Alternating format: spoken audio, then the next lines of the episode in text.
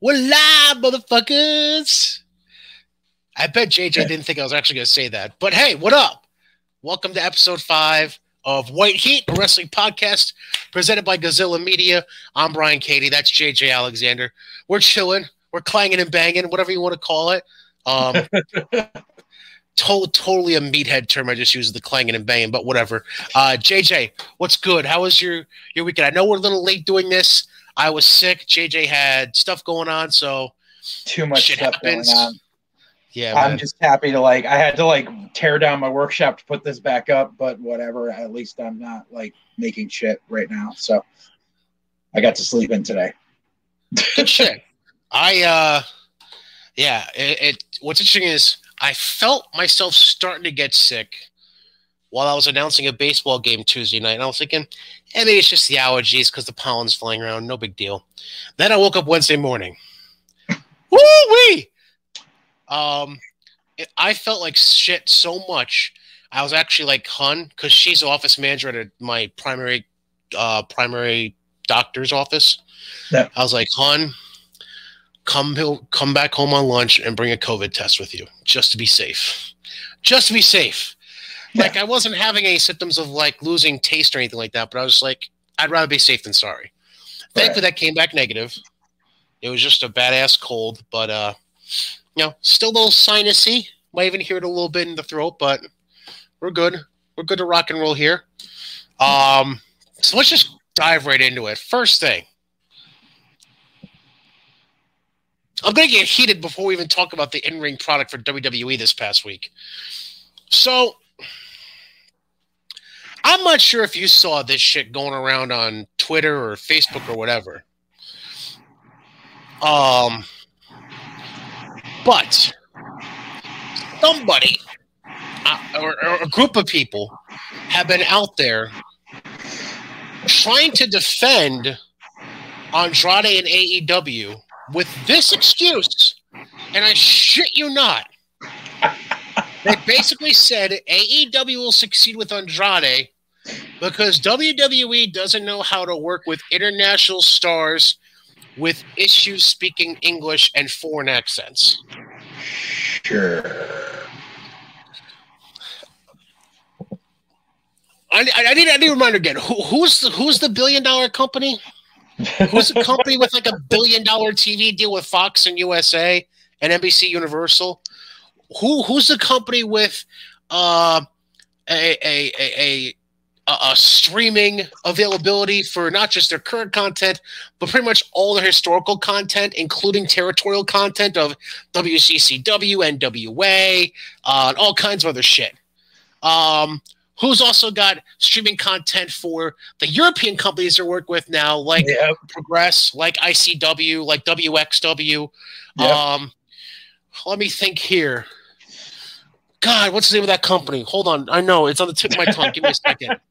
Oh, that's right, it's WWE, motherfuckers. Like, how how asinine is this logic? Because I, I'm at a point where, like, this is how done with AEW fans I am. I didn't watch Dynamite Friday night.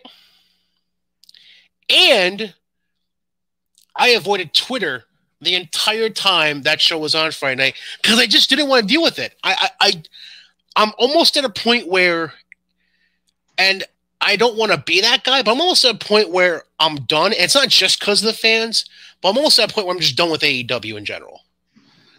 Like the fans are are are are ruining the product, and that's partially why I'm like that. But like, am, am I off base with where I'm going with this? No, not at all. I just think it's hilarious that I'm the one who has been boycotting AEW since they first started on TV. I actually caught the last five minutes of Dynamite on Friday night. Oh God, what was it? It was fucking terrible. It was fucking Adam Page and one of the Dark Order against Powerhouse Hobbs and fucking. Oh, Brian him Cage. and ten against, and then oh, okay, I did catch the clip of that where, if I remember correctly, Starks throws in the FTW title, Cage throws the belt down and gets into it with Hobbs. Yeah, okay, Yeah. I saw that then clip. the match went another four minutes after that.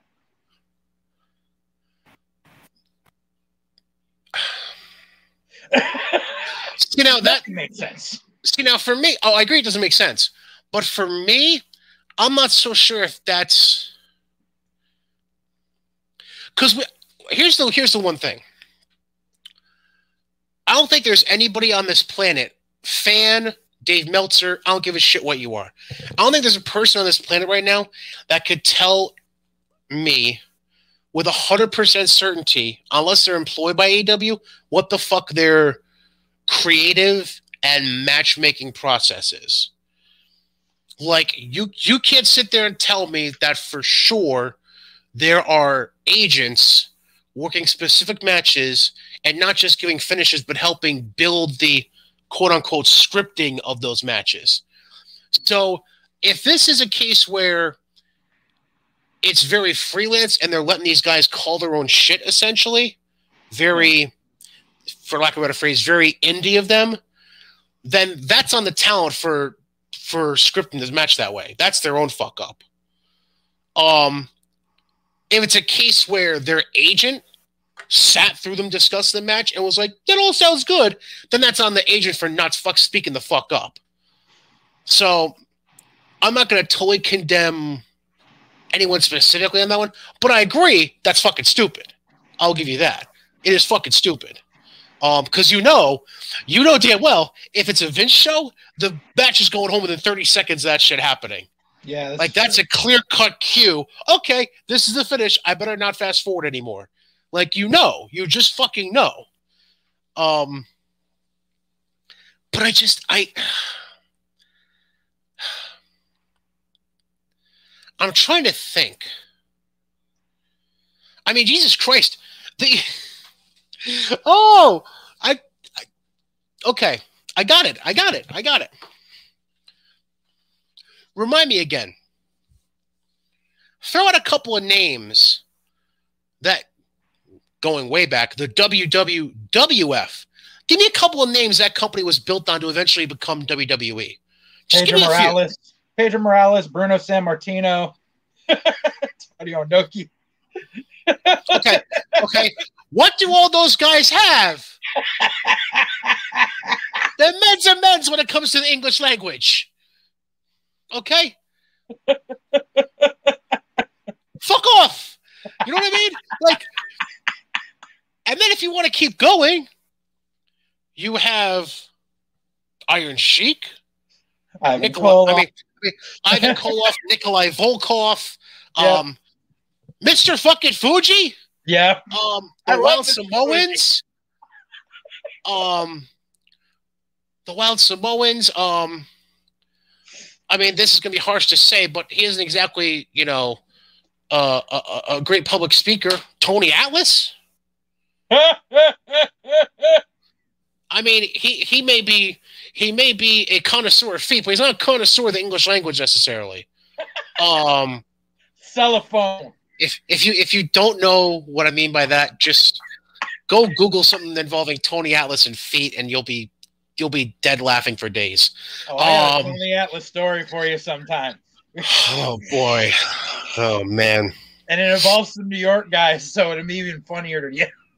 I do remember hearing a story about Tony Atlas asking certain female talent to walk on top of him in the locker. Oh yeah, that that happens every show. So I mean, let that be, and that's just the tip of the iceberg with him. That's just that's sugar coated shit. Um,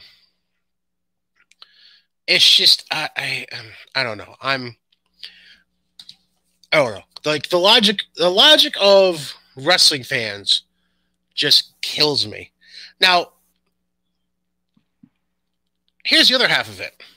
Since we're still on the topic of AEW. Mm-hmm. I'm going to take this banner down. Actually, there's there's two more parts because I thought of another one. So I'll mention the one I just thought of first because it's less irritating. It's just dumb. Mm-hmm. Impact Wrestling had a segment this past week. Scott D'Amore in the ring with a microphone, which is problem number one. Problem number two, they then brought down Tony Khan to the ring with a microphone and the Oh. AEW banner emblazoned on the big screen that Impact has. That's problem number two. Then problem number three. Well, not really problem number three because he actually kind of saved the segment because he is who he is. Don Callis comes to the ring with a microphone. Uh, So, obviously, you know what the discussion was going to be about about Kenny Omega and how they're going to book the Impact title going forward for the next month, which ended up being a match with Moose and then a match with Sami Callihan eventually. which they completely flubbed at the fucking TNA pay per view. Fucking shit! What are what, what like what what what what, what, what like?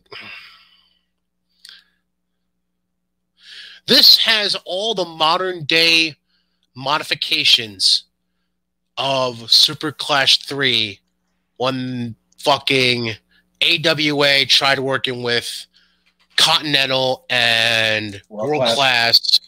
And I think there was another promotion mixed in there too. I want to, I don't think it was Mid South. It might have been an incarnation of it though. I think Yeah. there was a fourth smaller promotion involved. Yeah. But this is turning into a, a 2021 version of that, where it's just like there's no winner in this. Yep. There's only all losers. Yep. Like A- like Tony Khan probably thinks, oh, this is a win because we're getting extra publicity. We're spreading the AEW brand on a second show. No, there's no winning because the shit you're doing to spread the brand is not entertaining and not funny. No, I'm pretty sure Tony Khan isn't looking this as a more viewers with impact. I think he's looking at it as a way to kill a company so much that he can buy it for peanuts. And then do what? Have the library. Your talent's already your talent roster is already super inflated as it is. You're not going to bring on all that talent. Right. so basically, you have just want to library. get. He'll have Oh, great. So we can start an Oh. AEW network. Oh, great! But then you're going to unemploy like 150 people. Like, Do you think he gives a fuck?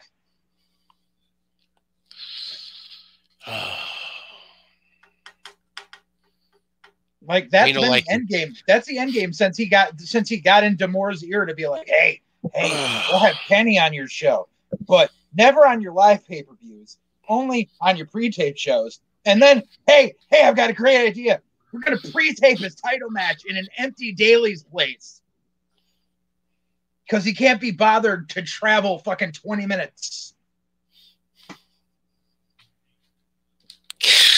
Oh, yet he's going to go to Mexico. But but he's so hurt and he's so injured that he's already considered retiring. Fucking do it. But here's, which then brings up a, flaw I see here. Like, is AAA that desperate for buys that they would? They're not desperate for buys. They want to keep an open relationship with an American televised company. So what's wrong with? WWE?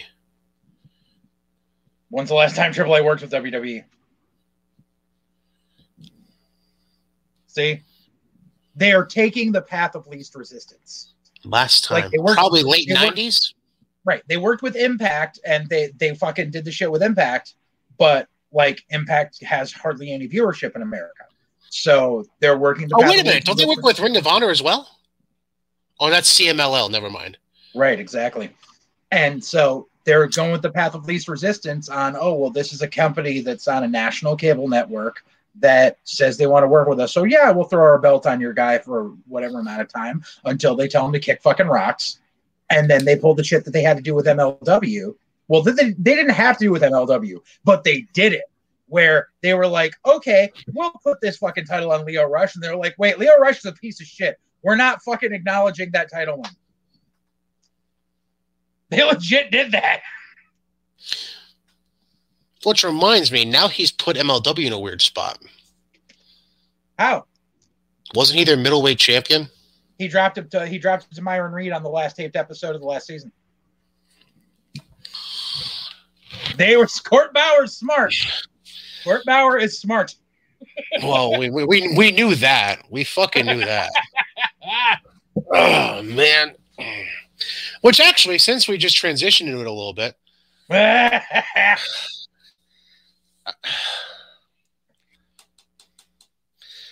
I'm 50. I'm personally 60 40 on this. I'm calling 60% bullshit. And the only reason I'm giving him 40% possibly true that this is really a retirement is because I I'm not a doctor. So when he's posting shit about his AC joint popping out of his shoulder, I I I I don't know how to medically explain that. So I'm just I'm just at a point where all I know is this. If it's anything like a hip joint, Bo Jackson was never the same once he dislocated his hip and had to get a hip replacement. Yeah. So if it's anything like that, then I'm not going to completely put it past him that this could be a real retirement. But it's Lio Rush, so he's put himself in the position with his reputation where I can't put 100% certainty behind it. Yeah, however, you got to realize this. Yes, Bo Jackson was never the same, but fucking Big Show had his hip replaced X amount of years ago and went into the best shape of his life. It's a different ball game nowadays. And also, it's Lio Rush, and I don't believe in what he said. But how much was the hip wear and tear, and how much of it was the fact he was always carrying around 400 to 500 pounds? I think it was both. Like, because they did the, the they did the the chronicle on him. Like the AC joint, the AC joint the shoulder could have been just Lio Rush being a fucking idiot with something he did in the ring. Yeah. So, yeah. like So, I don't know the exact moment it happened. I like he said it was in the Battle Royal, I believe. The AEW match. Battle Royal. only- it's the only match he's worked recently. Yeah. So, well, I mean, he's done a couple indie shows since they've opened things back up, but I don't know. Like,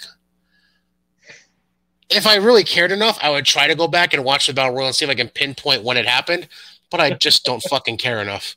Um, wow, that sounds awful for a wrestling podcast host, but it's honest because it's AE fucking W.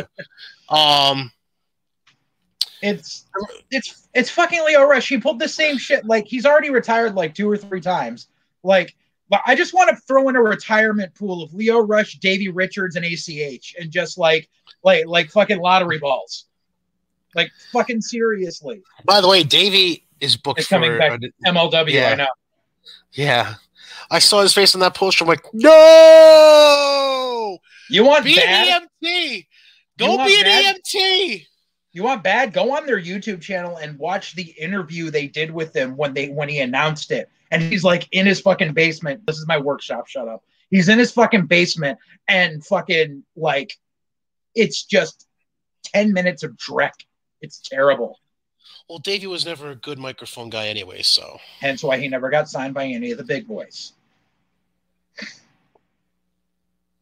Um, His tag team partner, on the other hand, different story. didn't Eddie have a tryout at one point, too? Well, they had a tryout like- as a tag team, didn't they? yeah. Didn't they try out the Wolves at one point when they were still in Ring of Honor? Yeah. Okay, I thought so. They I fucking popped remember NXT. Yeah. Yeah, I, th- I thought I, I thought I remember that.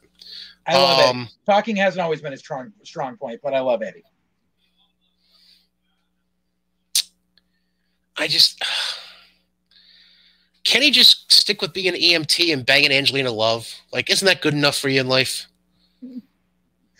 I got nothing. You get to bang a blonde chick with fake tits and go save lives for a living. Like, what's wrong with that? It's not Sorry, enough. I- He said it. I had, I had, to, I had to say, high. I had to be a perv for five seconds. Okay, I'm sorry, but He needs that I don't adrenaline high. whatever. Right, but I mean, Lio just he just pulled this recently last year when he did that reality show and was all like, "Oh, I'm done with wrestling. I conquered the world of wrestling, so now I'm doing this." It was Can I- fucking whatever he did. Can can I pull a kind of awkward connection here? Sure. Oh man. Now I'm not saying he's ever going to get into the state of mind this person wound up in, or physically fucked up the way this person did. Um, doesn't Davey kind of make you think of Dynamite Kid in a way? Yes and no. Like again, I'm not saying he's going to get mentally fucked up like that, or um, get a terrible back injury that makes him paralyzed or whatever. But I don't know, like, and that's what I always thought when I like I'm, I'm I didn't, and I wasn't using it as a glorifying thing when I would watch him in a Ring of Honor back in the day, but I was just kind of like, I don't know. There was just something about the way he carried himself as a character per se that was just kind of like, like I like the the, the cop out would have been, oh, he's just like Benoit, and I was like, mm, no, it's a little more kid than a little more kid yeah. than Benoit. Yeah. So, um, any hooser, the return. We get a big return tonight on Raw. Do I need to say any more, or do you know what I'm what I'm saying? Okay, let's move on. This bitch. Which is funny because it leads into that. See, we're segueing. It's all segues today, buddy. Um, so this is something that I thought about while watching Raw and SmackDown this past week. And I did the math in my head. I actually did it last night too while I was watching Takeover. When you think about it, we're going to exclude Tamina and Natalya for the sake of this conversation because they're the women's tag team champions, which means they're essentially the only two multi brand wrestlers in the entire fucking company, but that's whatever. So they technically be on the SmackDown side usually, but for now, we're excluding them. SmackDown, you have Bianca the champion, Bayley, Carmella, Liv Morgan. Sasha's coming back when they hit TV again. Right, Sasha.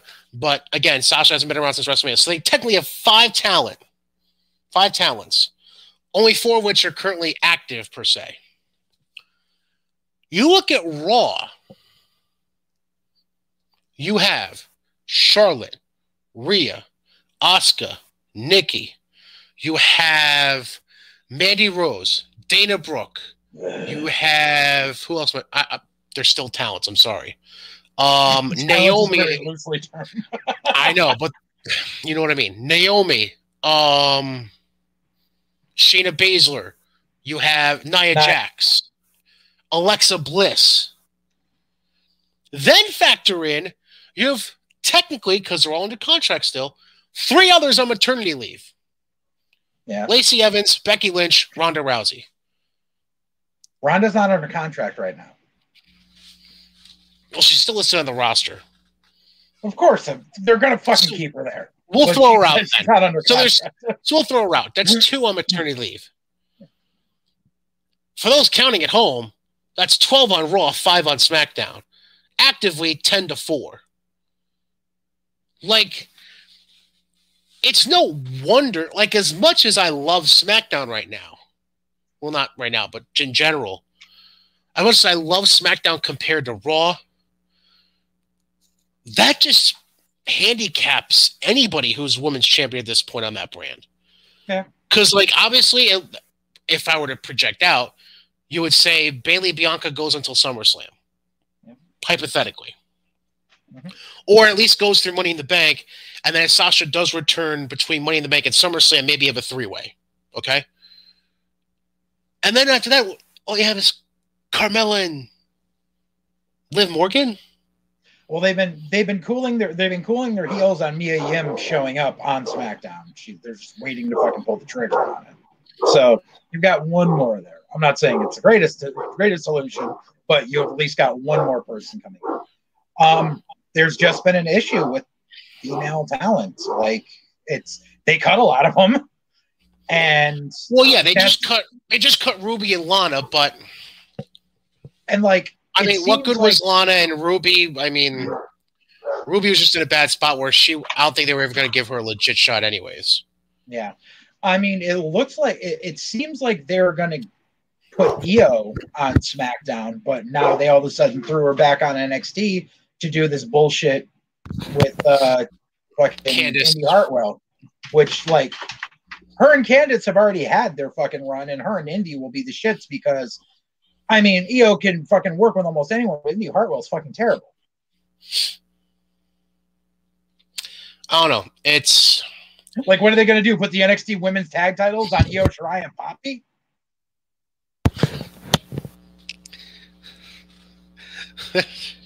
I don't think I mean, Trips would be that dumb we had Braun Strowman and a little kid.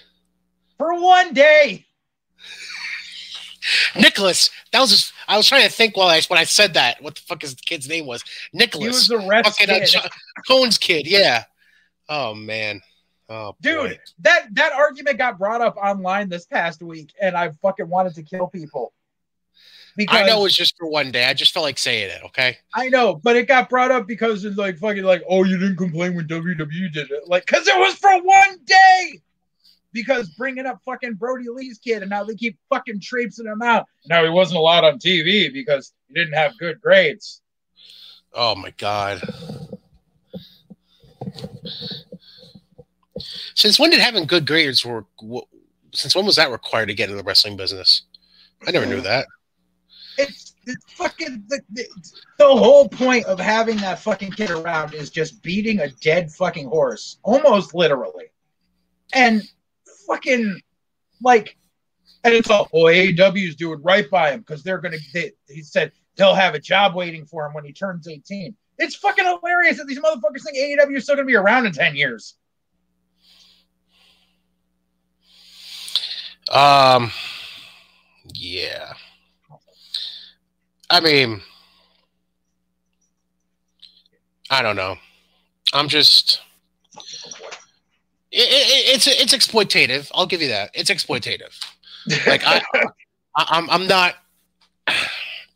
It's exploitative and and borderline tasteless. I guess would be the best way to put it. uh-huh. Um.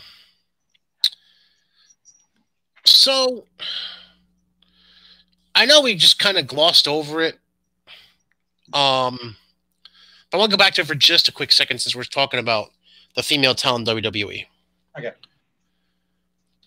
I know there's talk that Eva Marie is not actually coming back as a wrestler. Yeah. So then, You're gonna add one more female talent to Raw, and there's even more of an imbalance. well, here's my thing. If she's just a manager, I'm not really going to count that as talent per se. Well, no, because they said that she's gonna her she's gonna have muscle. She's basically gonna be Brandi Rhodes. So, And so they're they're talking about her managing a female talent, but I'm going to put out two. okay. And then they're two most logical options, I think, Okay. Given the shared backgrounds. I would say Mandy Rose and Dana Brooke. Oh God. Oh God, that'd be so terrible. I I know, but that's the only logical selections I can think of. Unless you're really going to put her with Nia Jax, if you really want to go for the muscle per se. The the rumors were that they were gonna put her with either Mercedes or Piper Niven. Which Mercedes obviously is not finished up in NXT, and uh, Right. I I don't see Vince pulling the trigger on Piper. Unfortunately, I think she's amazing. I don't think I don't see Vince pulling the fucking trigger on her. I I agree on all all counts. I agree on all counts. Um, yeah, I just I don't know. Obviously, we're to find out Um, because as we are doing this on June 14th, it's Monday afternoon, so we're obviously to find out tonight. Um, yeah, I'm just. Uh, I, the whole thing just rubs me the wrong way, but I guess we'll wait and see what happens.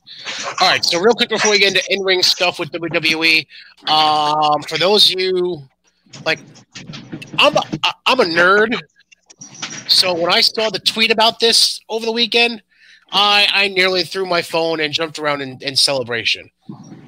Uh, Pro Wrestling Guerrilla is returning on August 1st. Let's go! Let's go! California Wrestling. Let's go. Now, if you don't know PWG, let me just say first of all, if you, if you don't know Pro Wrestling Guerrilla, shame on you. Second of all, because that just means you're a fucking idiot who only watches, who only believes in WWE or anything that's on TV. Okay, go fuck yourself. That's number one. Number two, uh, Pro Wrestling Guerrilla is probably, I could be wrong on this assumption, but when you think of the talents that have been booked by PWG and the talents that have then eventually come into WWE, it's probably the most scouted promotion by WWE talent scouts. I mean, when you well, or at least one of in the U.S. I mean, obviously they had Evolve, but they then bought up Evolve. So what the fuck are they going to get? Like, there's like you're not going to get anything from there anymore. So what's next? I mean, you would think PWG's up there. You would think um, Beyond is up there for the Northeast. Um, I think it's a matter. Of, I think it's a matter of consequence. I think there are people they look at and then places they go to see how to see different settings on how they work. I think that yes, there's been a lot of people who have been signed with WWE that have gone through that have gone through Gorilla.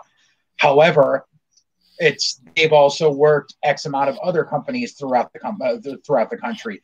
I think it's a matter of consequence. Like, do I believe that you know, like, there's been times where like Trips and Regal have been like backstage at PWG or they've sent someone to watch someone? Yes, obviously, because they want to see how they work in front of a small crowd versus uh, or how they work in front of a larger crowd versus smaller crowds where they are, and they want to mm-hmm. see how they react to different audiences on each coast. That's the thing because they, they, they you know, like because Evolve dealt a lot more with the East Coast. Guerrilla always had West Coast.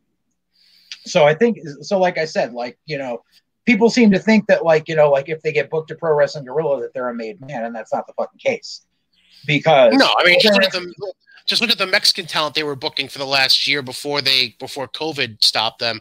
And have you seen any of that mexican talent really get on wwe or even aew no. Yeah. they they they weren't they haven't done anything really. So they're pro, they're pretty much just brought into pwg because regionally they're available and they make sense. And they're you know they're, they're pretty decent. Um Right. But I mean, that's just an example.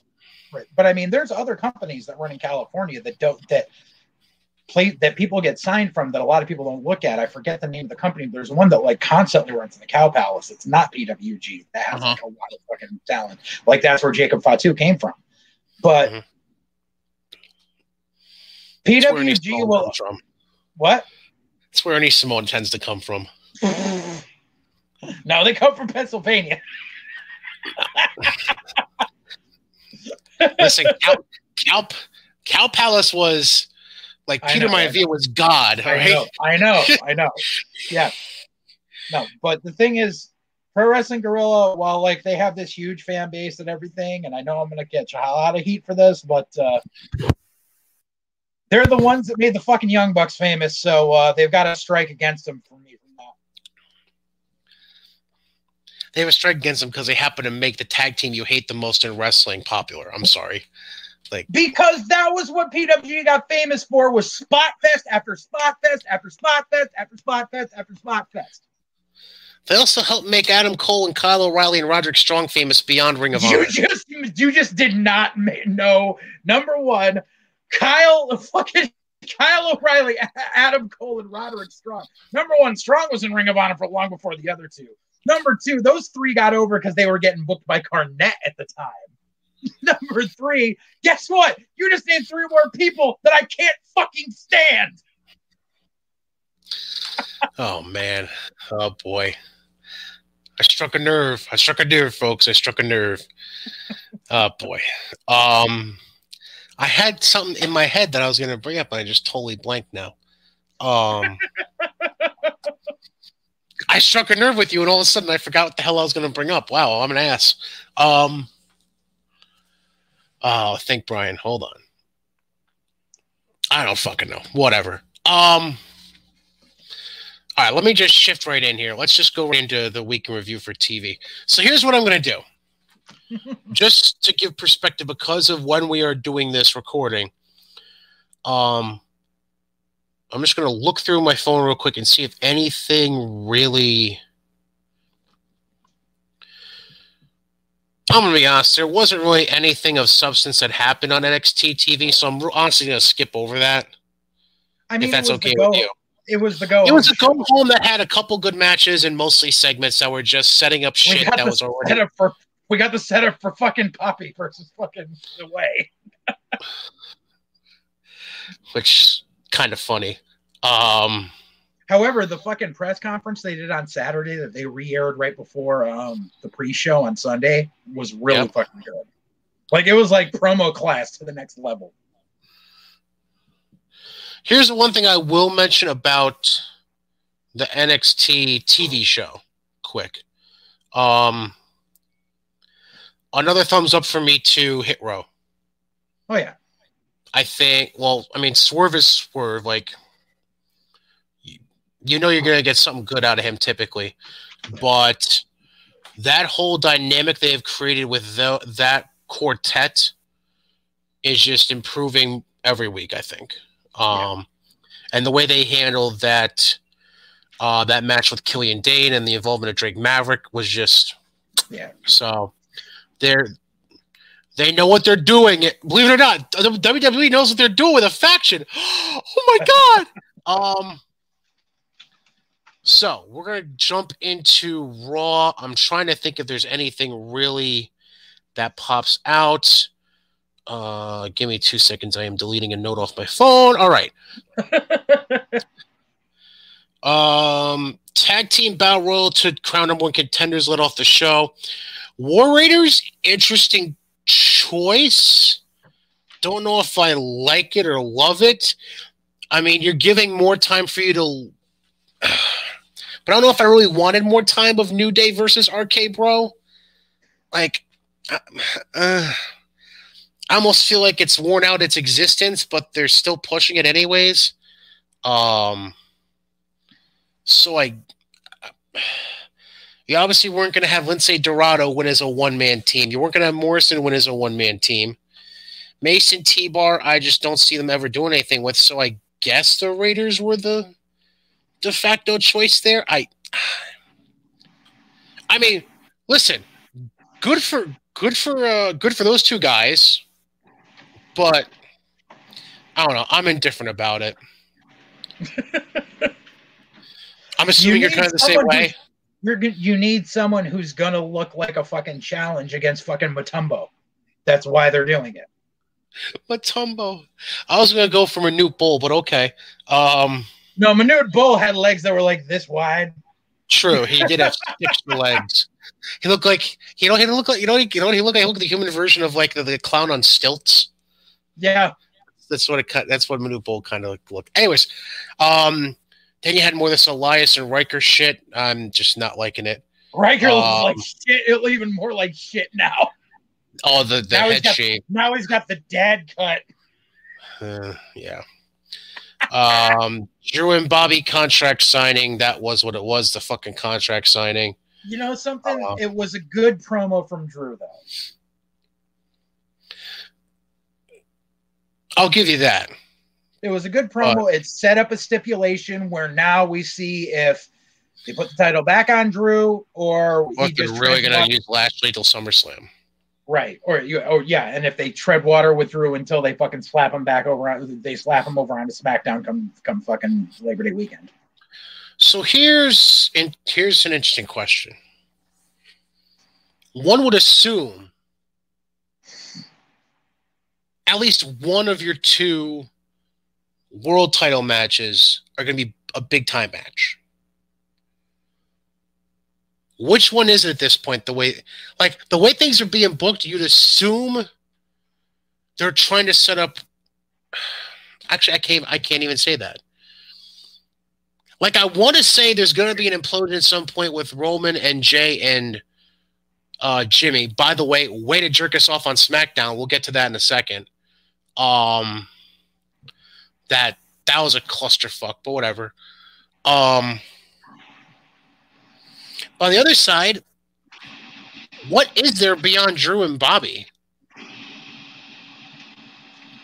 Brock. Oh no, I'm kidding. Um, no, nope.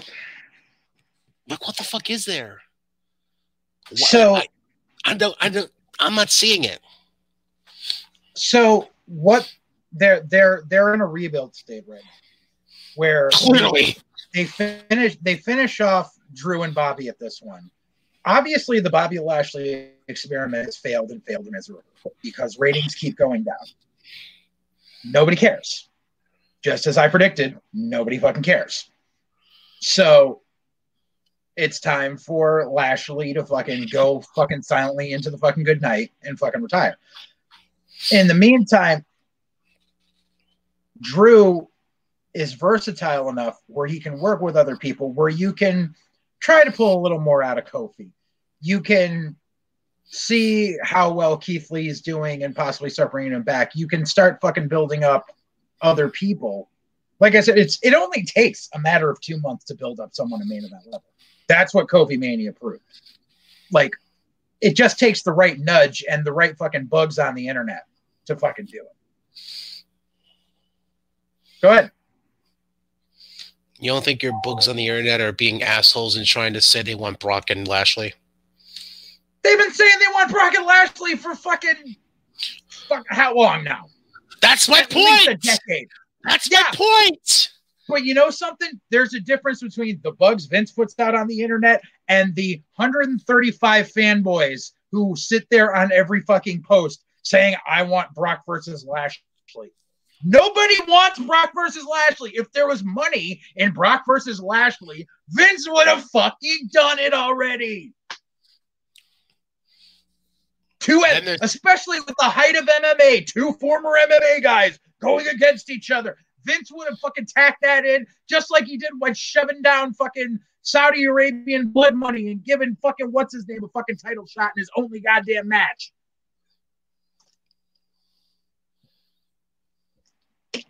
The fucking Spanish dude fucking came out Rey Mysterio.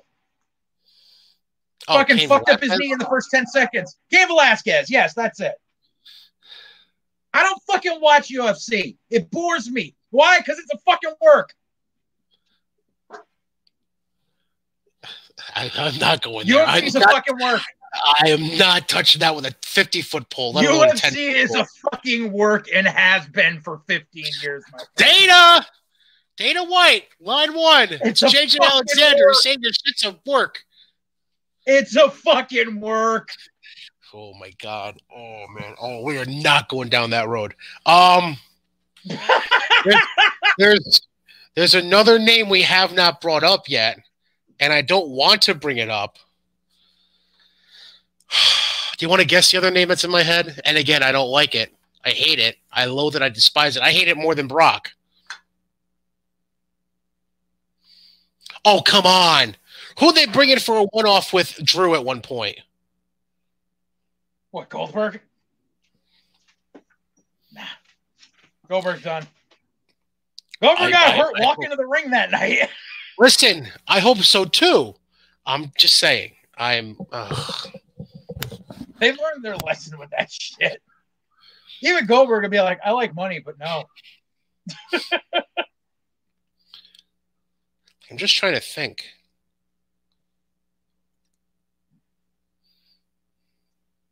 I mean, I. Oh man.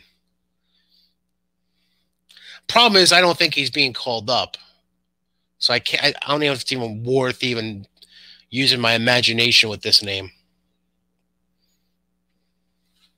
What?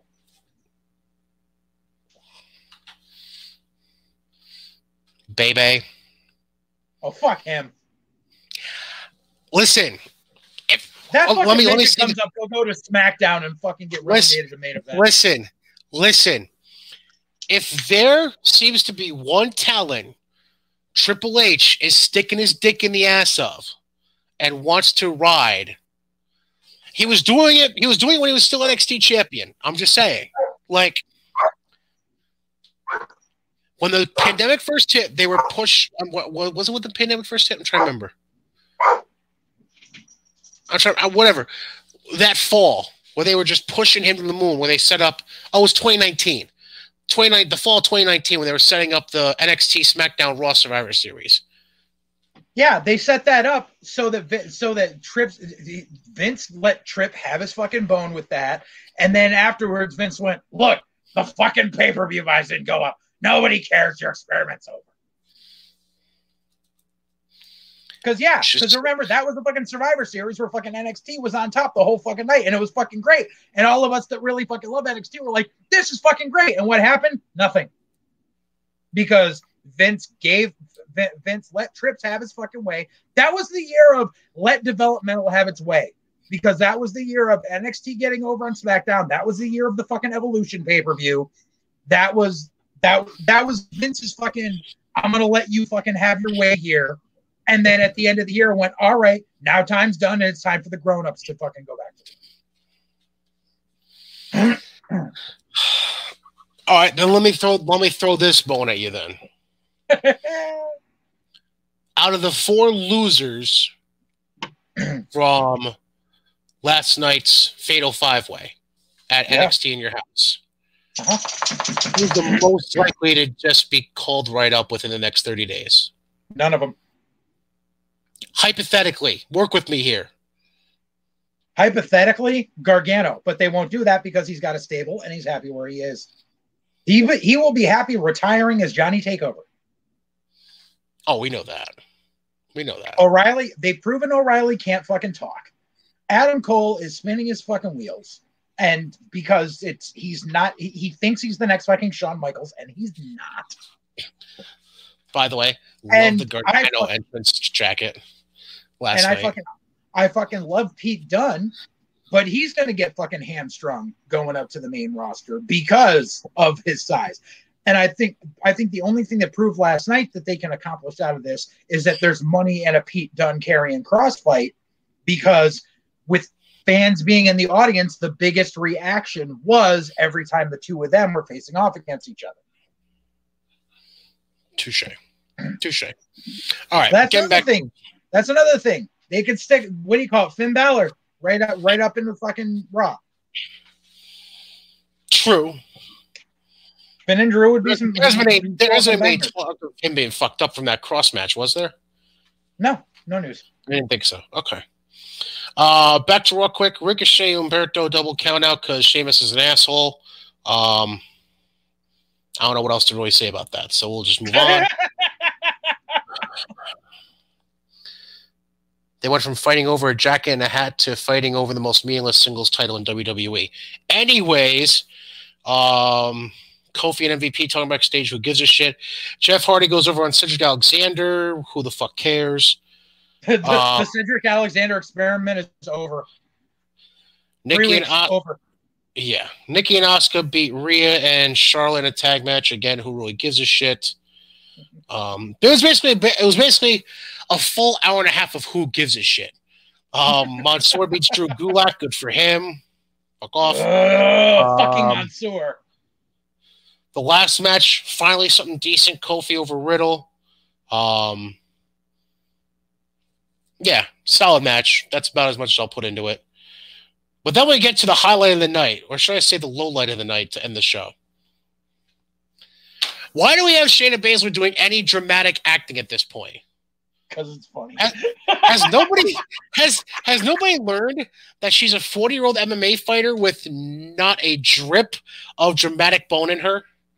Like exactly, which is why it's funny watching her try to act like she's afraid and running from a doll. It's fucking hilarious. It's the best comedy on television. It makes it's making corny comedy. It makes well not corny comedy. It makes corny drama look even more corny. Like it looks, or should I say, carny drama look more carny? Should I go that way instead of the corny? like it's just god awful. Like we have we have a legit badass MMA fighter scared of a goddamn six inch tall doll. That's the fuck we've come to. You know they we've made, made an entire like horror movie franchise on that shit, right? I, am well aware of Chucky. Thank you very much. but that's Hollywood. Like that's that's also movies. Puppet Master. what what has Vince been saying since 1998? This isn't Leprechaun. Fuck off. All right. What has Vince been saying since 1998? What do we really do here? We make movies.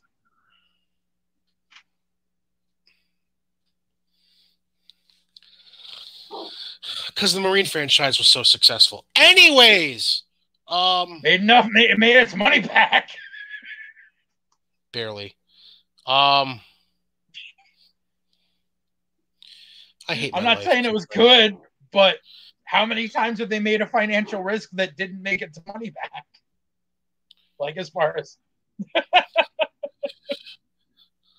we'll find out with how Eva Marie does. That's a financial risk. Anyways, um,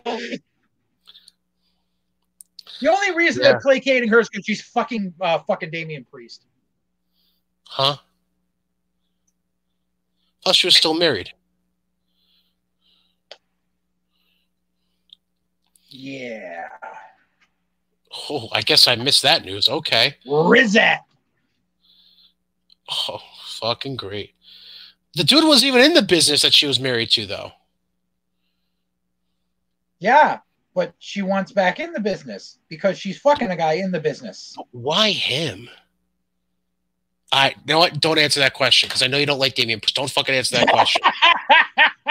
Do not answer that question. I rescind my question, sir.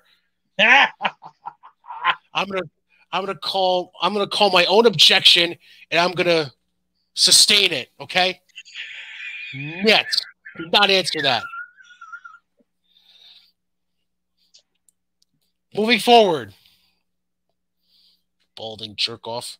Uh, SmackDown this past Friday. I said it for you because I know that's what you were thinking. Um,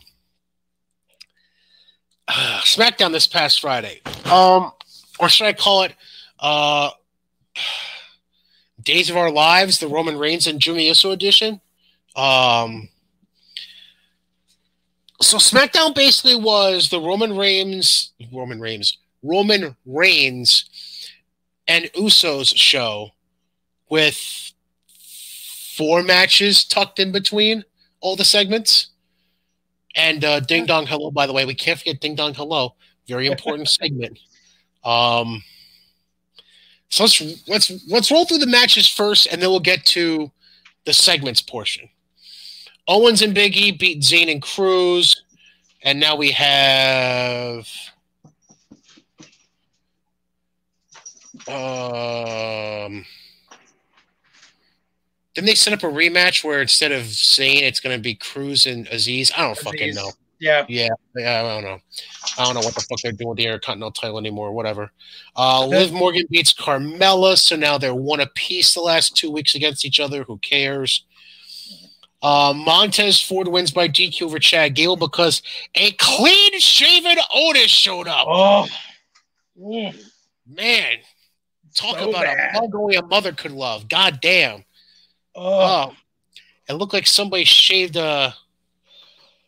Somebody took a ball, a bulldog, and decided, yeah, let's let's shave that down. Um, what else? What else? What else? What else? Um, He has no chin.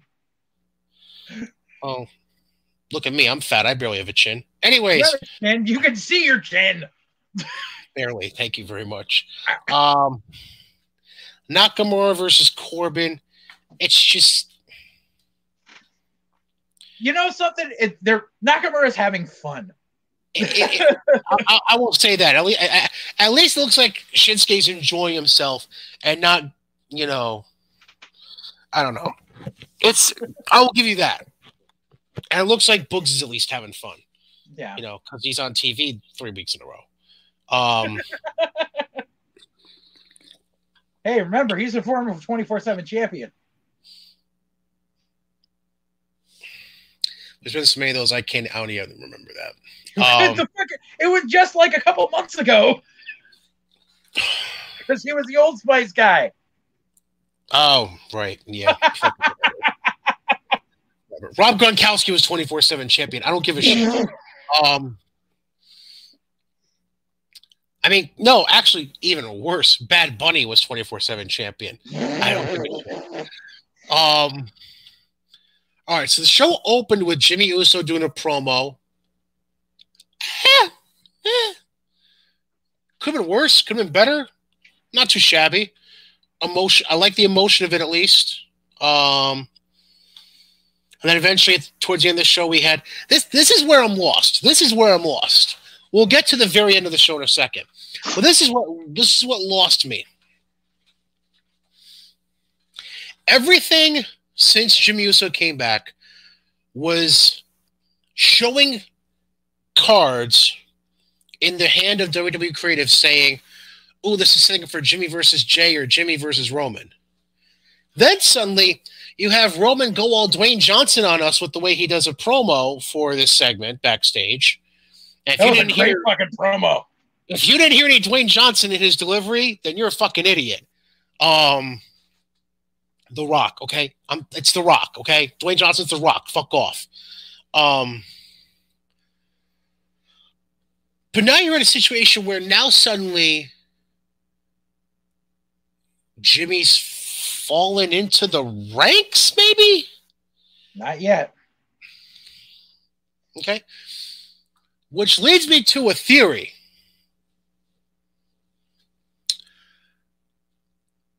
For as random as Rey versus Roman for the Universal title in Hell in a Cell seems, I, I, I know, I know. We'll get to the actual booking of that match in a second. But I think this is their fucked up roundabout way of officially make setting up Jimmy versus Roman. I think that it's going to be a point where it's to be one or two things is to happen. Either Jimmy gets involved to fuck Roman, or Jimmy gets in or will try to fuck Roman. I don't think they're to let Rey win the title, but Jimmy gets involved to try and fuck over Roman, or Jimmy gets involved thinking he's to fuck over Roman. The fans think he's to fuck over Roman, but he ends up fucking over Rey. And then they set something up at Money in the Bank to lead the SummerSlam between Jimmy and Roman, which I think the latter is more possible. Um, as far as the two options are concerned, I think the latter is more possible than the former. Um, because he, I don't know. Um, let's get to the actual booking of this. So Roman power bombs Dominic out of the ring, clearly onto a crash pad, by the way, that they eventually moved before showing Dominic ringside, because you uh-huh. can tell by the goddamn sound he wasn't falling on concrete. That yep. was a fucking crash pad. Yep. Um, but at least their editing team knows to move the shit before the fans can see it. oh, hashtag AEW fail. Um, and they don't have him talking to an agent like he's all happy, happy go lucky, even though he has a fucked up elbow. Um, so we went from him doing that and choking out Dominic to that get to a universal title match. Like, the, the, there's no logic in the booking aside from maybe you having a Jimmy Uso interference angle involved in the match, which still doesn't make fucking sense to me, but whatever. Like, how, how do we get from point A to point B within seven days? We don't. They just do it. They're like, Rey Mysterio, it, we, they're like, we put Rey in the main event before, we'll just do it again. And the catalyst is, you beat up my kid. So now I want revenge. It wasn't they. It wasn't they. It wasn't they. It wasn't they just want to do it. It's God damn it, just put Rey in the cell. That's what it is. It's not they, sir. There's no they. it's, it's, it's a monarchy. Okay. I was using the royal we. Right? it's a monarchy led by King Vince and Queen Linda. Although Queen Linda doesn't do anything anymore. And then again, here there's Queen Elizabeth, so fuck off. Um yeah. I just I don't know. My my thought is it's gonna be like it's gonna look like Jay's having sympathy and then end up going full heel. And then it's gonna be so the full family's fallen in line until build money in the bank, and then Jay's what do you call it? and then Jimmy's gonna somehow want gonna want to get in a qualifier and Roman's gonna tell him no. Or or or what if they set up Jimmy versus Jay Money in the Bank? If Jay Jimmy wins, he gets a shot. But if Jay wins, Jimmy has more line. They could do that too. Yes. Booking on the fly. Uh. Why not? That's what WWE does 95% of the time. Um you also answered your own earlier question too of where do we go after this shit with fucking Drew and Lashley is you've got money in the bank coming up that is your chance to instantly make six new main events. Do they have six humans to put in that? Well, actually, technically, it would usually be what three and three, three from Raw, three from SmackDown. No, they're oh, going to do no, because they're doing separate matches. Oh, does that mean we're going to have three ladder matches in one night again? I think I don't even think they're going to do a women's one Money in the Bank match this year. Thank the heavens. Um. All right. Now let's fast forward to NXT Takeover in your house. Uh. As much as I appreciate the idea of trying to legitimize professional wrestling as a sport, who the fuck is Justin Barrasso? Why does he belong on the pre-show with Sam Roberts? Like, okay, let me put this out there. As a sports junkie, I knew who Justin Barrasso was. I knew who Arash Markazi was before he was doing these interviews on NXT. Yeah. But aside from sports nerd Brian, who the fuck knows these people? Got to start somewhere. Fuck off. Like, at least bring in some. Like, you could even do, like, you can even have Mackenzie Mitchell doing these interviews or doing the pre-show with Sam. Shit, it's not like Alicia Taylor is doing any ring announcing for pre-show matches. You could have fucking had Alicia Taylor doing the fucking pre-show with Sam Roberts. Like what? what like, why? Why? Why? Do I need to take it back to the very basics for you? Where did we all start? In the pre-show. This guy's starting out. You got to put him somewhere in the pre-show. They're not going to do anything though. Like you're either gonna, you really think they're going to replace the pre-show casts they currently have with fucking Justin Barrasso and Arash Markazi? You're going to replace uh, Booker and JBL and Peter Rosenberg with any of them? With no, Oh, you're fucking get rid not. of Peter Rosenberg, please. Well, I'm. Rosenberg, that whole that that Rosenberg chair is expendable, not just Rosenberg. That chair is expendable. You could just have JBL Booker and whatever fucking hosts they're using these days. I'm assuming Kayla Braxton. That'd be my assumption. Kayla or uh, that Kevin Patrick guy on SmackDown, who's actually not half bad. Um, but like, I, uh, I, uh, I'm not even a fan of Sam Roberts being there, let alone the other two. I used to be a fan of Sam Roberts. Like I'm okay Then he- with Sam, but he he he. Sam was better as a straight interviewer. Sam trying to have a gimmick is stupid. Thank you. That's exactly what I was getting at. Cheers with my Mountain Dew. Um, so that's the only thing credible about the pre-show to me, um, because everything was basically. It felt like that pre-show was literally. Now I haven't watched. I don't watch NXT pre-shows typically. I don't like. I don't watch their pay-per-view, their takeover pre-shows usually, but so are all their takeover pre-shows basically like old '90s pre-shows where it's literally just They usually don't have a pre-show. haven't they had pre-shows like last year or so? Not really. I don't know.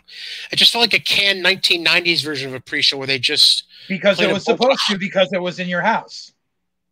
oh true. That's why I'm telling you. The press Stop making conference they- sense. the press conference they did the day before was so much better. I just watched that. Which, by the way, I don't know if you saw this or heard this. Did you hear how something Karrion Kross said at that press conference came completely full circle last night? Okay. Okay. So, fuck it. We'll fast forward to the main event real quick. So, apparently at the press conference, Karrion Kross was asked something to the effect of, "Does anything worry you going into this match?" Something to that effect. Yeah. The o- the only thing he said worried him was the potential for Kyle O'Reilly making Adam Cole tap out. And Yeah. how did that fucking match end last night? Kyle O'Reilly had a double heel hook on Adam Cole, who's on the brink of tapping, and then Karrion Kross comes up behind O'Reilly, puts him in a choke essentially, and makes O'Reilly that's pass good out. Yeah. Fucking beautiful! Oh, I want to know who spoon fed that shit to them because that was beautiful. That's that's being able to go. I I, I was uh, particularly happy with Gargano's little fucking jab he got in on fucking Adam Cole during the press conference. I did you missed it, you'll have to fill me in. He said he said the only thing I'm worried about. He's like the only thing I'm concerned about is kicking Adam Cole's teeth in, which it's a good thing he has his number for a good dentist.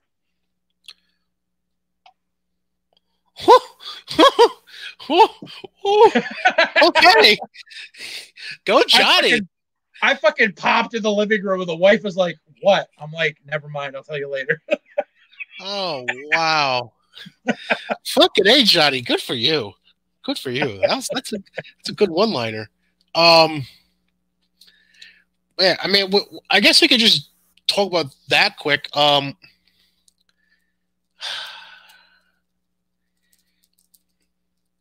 the role of Karrion Kross throughout that match had a very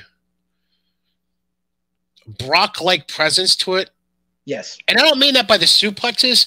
I just mean it as in the general strategy they had the other four put together involving Kross Right. the throw through the door, the the power bomb onto the table, nice UE drop there with O'Reilly and Cole. Um, you know, it, it, it felt very Brockish, um, but in a good way. In a good Yeah. way. For once, it's a compliment. Um, Yeah. So I liked the overall booking of how Kross came through in that match.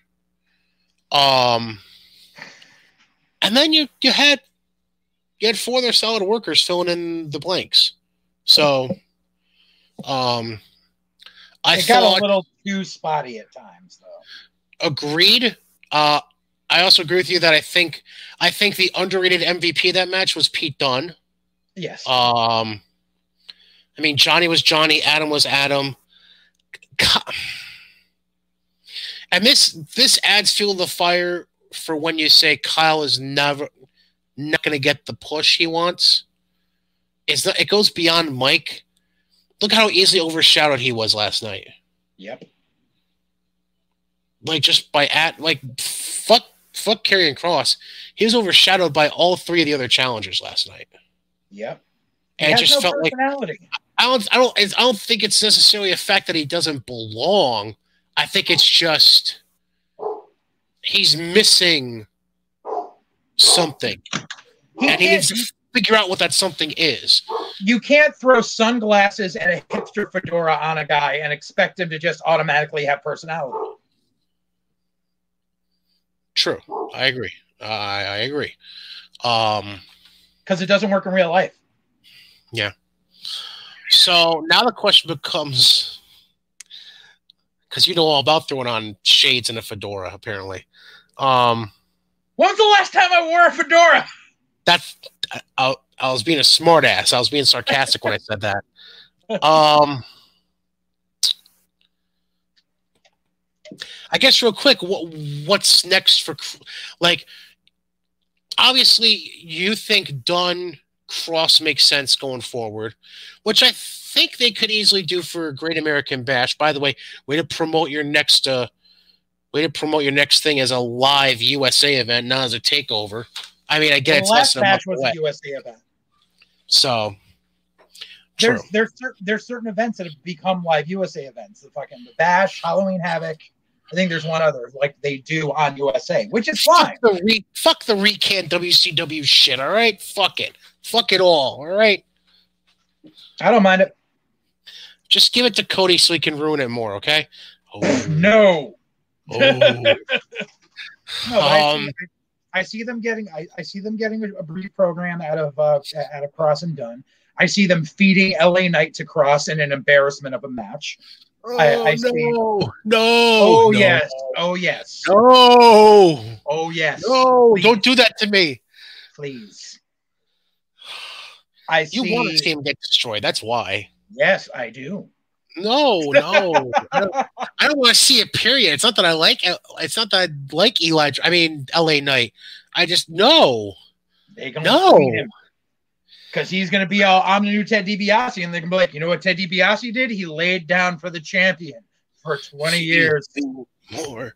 Feed me. Oh, I'm sorry. What? Um, you, you said feed him. I don't know.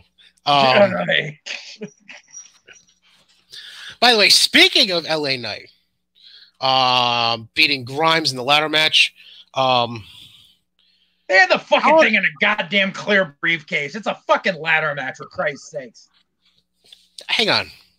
before we get, I just need to bring up one thing about that match the ending. Did you notice how close we were to that spot being fucked up? Yeah. What did you notice about it? Them talking to each other too much. okay.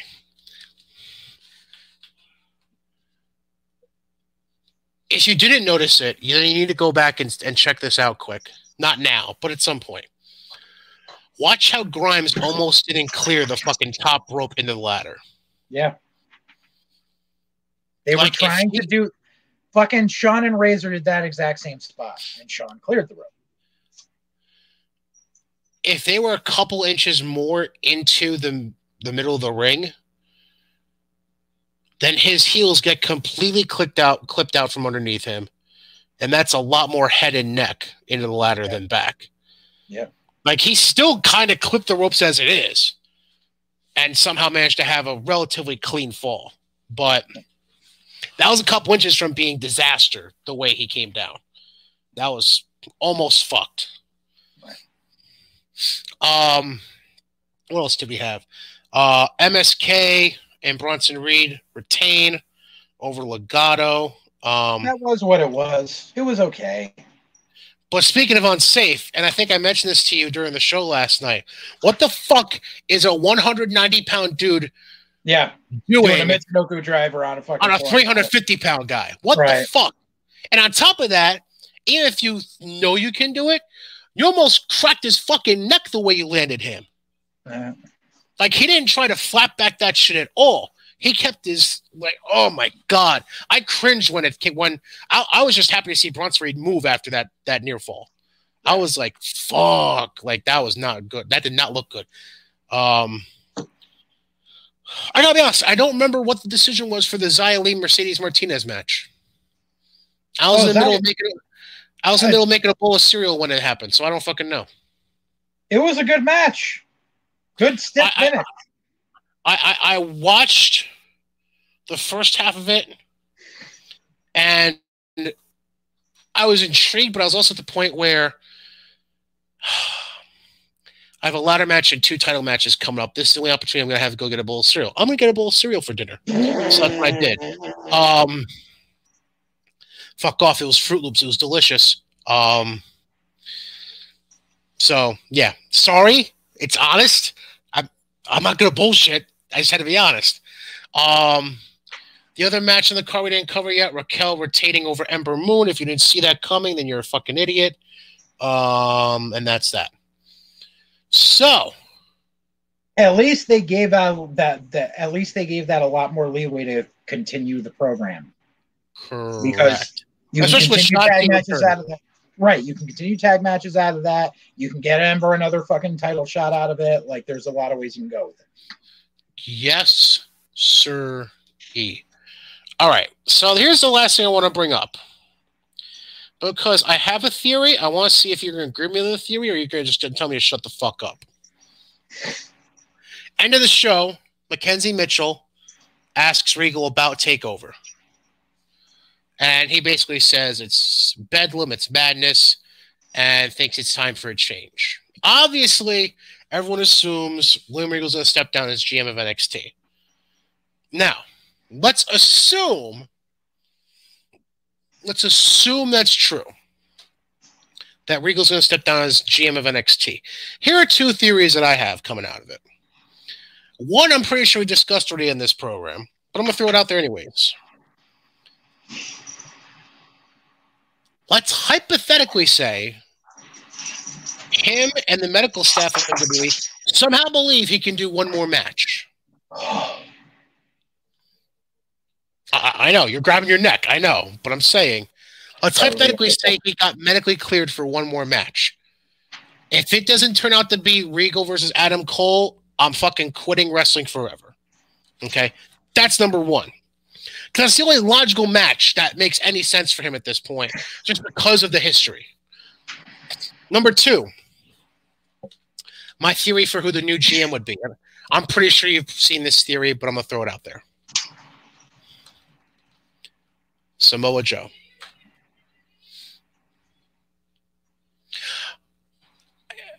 You're rolling your eyes, so I take it you don't agree with it or like it. But if you take the words to heart that Regal said at the end of the show, who else really makes sense at this point? Aside from maybe, although I don't think it's a good option, I think he should just stay the fuck out of it at this point.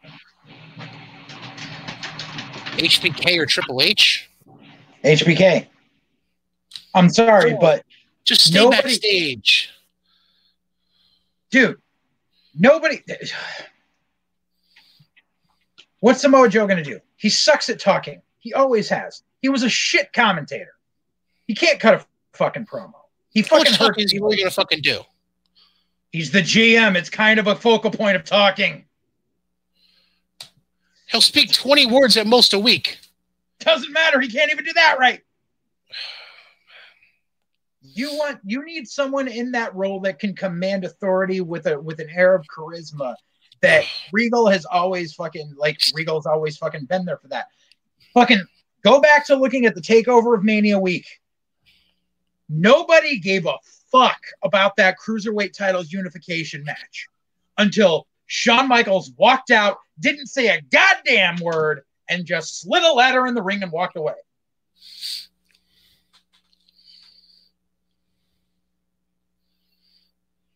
If you want someone fucking, or you know something, go even more fucking old school. You got an you you got a fucking core of trainers there who can all fucking command fucking authority.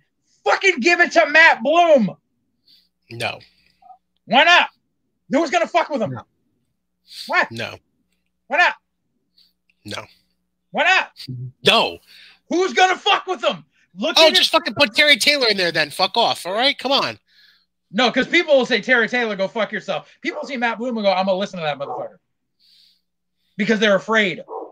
Either that, or you put in Shawn because he's respected. Hell, you could put fucking Road Dog out there and get a huge ass fucking pop. Wait, wait, wait, wait, wait, wait, wait, wait, wait, wait, wait, oh, oh, oh, wait, wait, wait. We're for, we're forgetting an important piece here. What? The one guy you haven't mentioned backstage yet. I'm going to tug on your heartstrings a little bit here, I hope. What's wrong with Steve Corino? Oh, come on. Your modern WWE audience is not familiar with him. Oh. Sadly, Which that's the sad. truth. That's sad. It's sad, but it's the truth.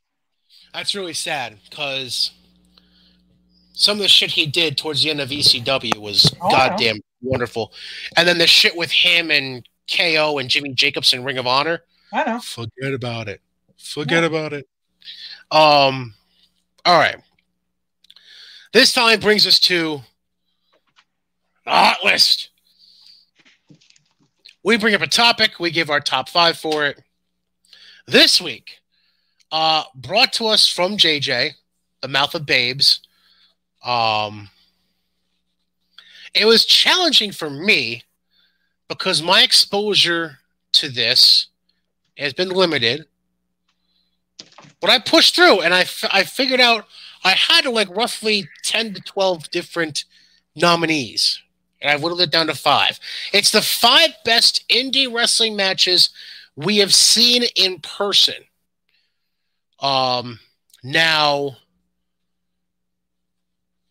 as a caveat, not caveat, but as a, a stipulation to this, we'll say, um, JJ created his own stipulation where he was not allowed to put on the list anything he had creative dealings in, anything he booked.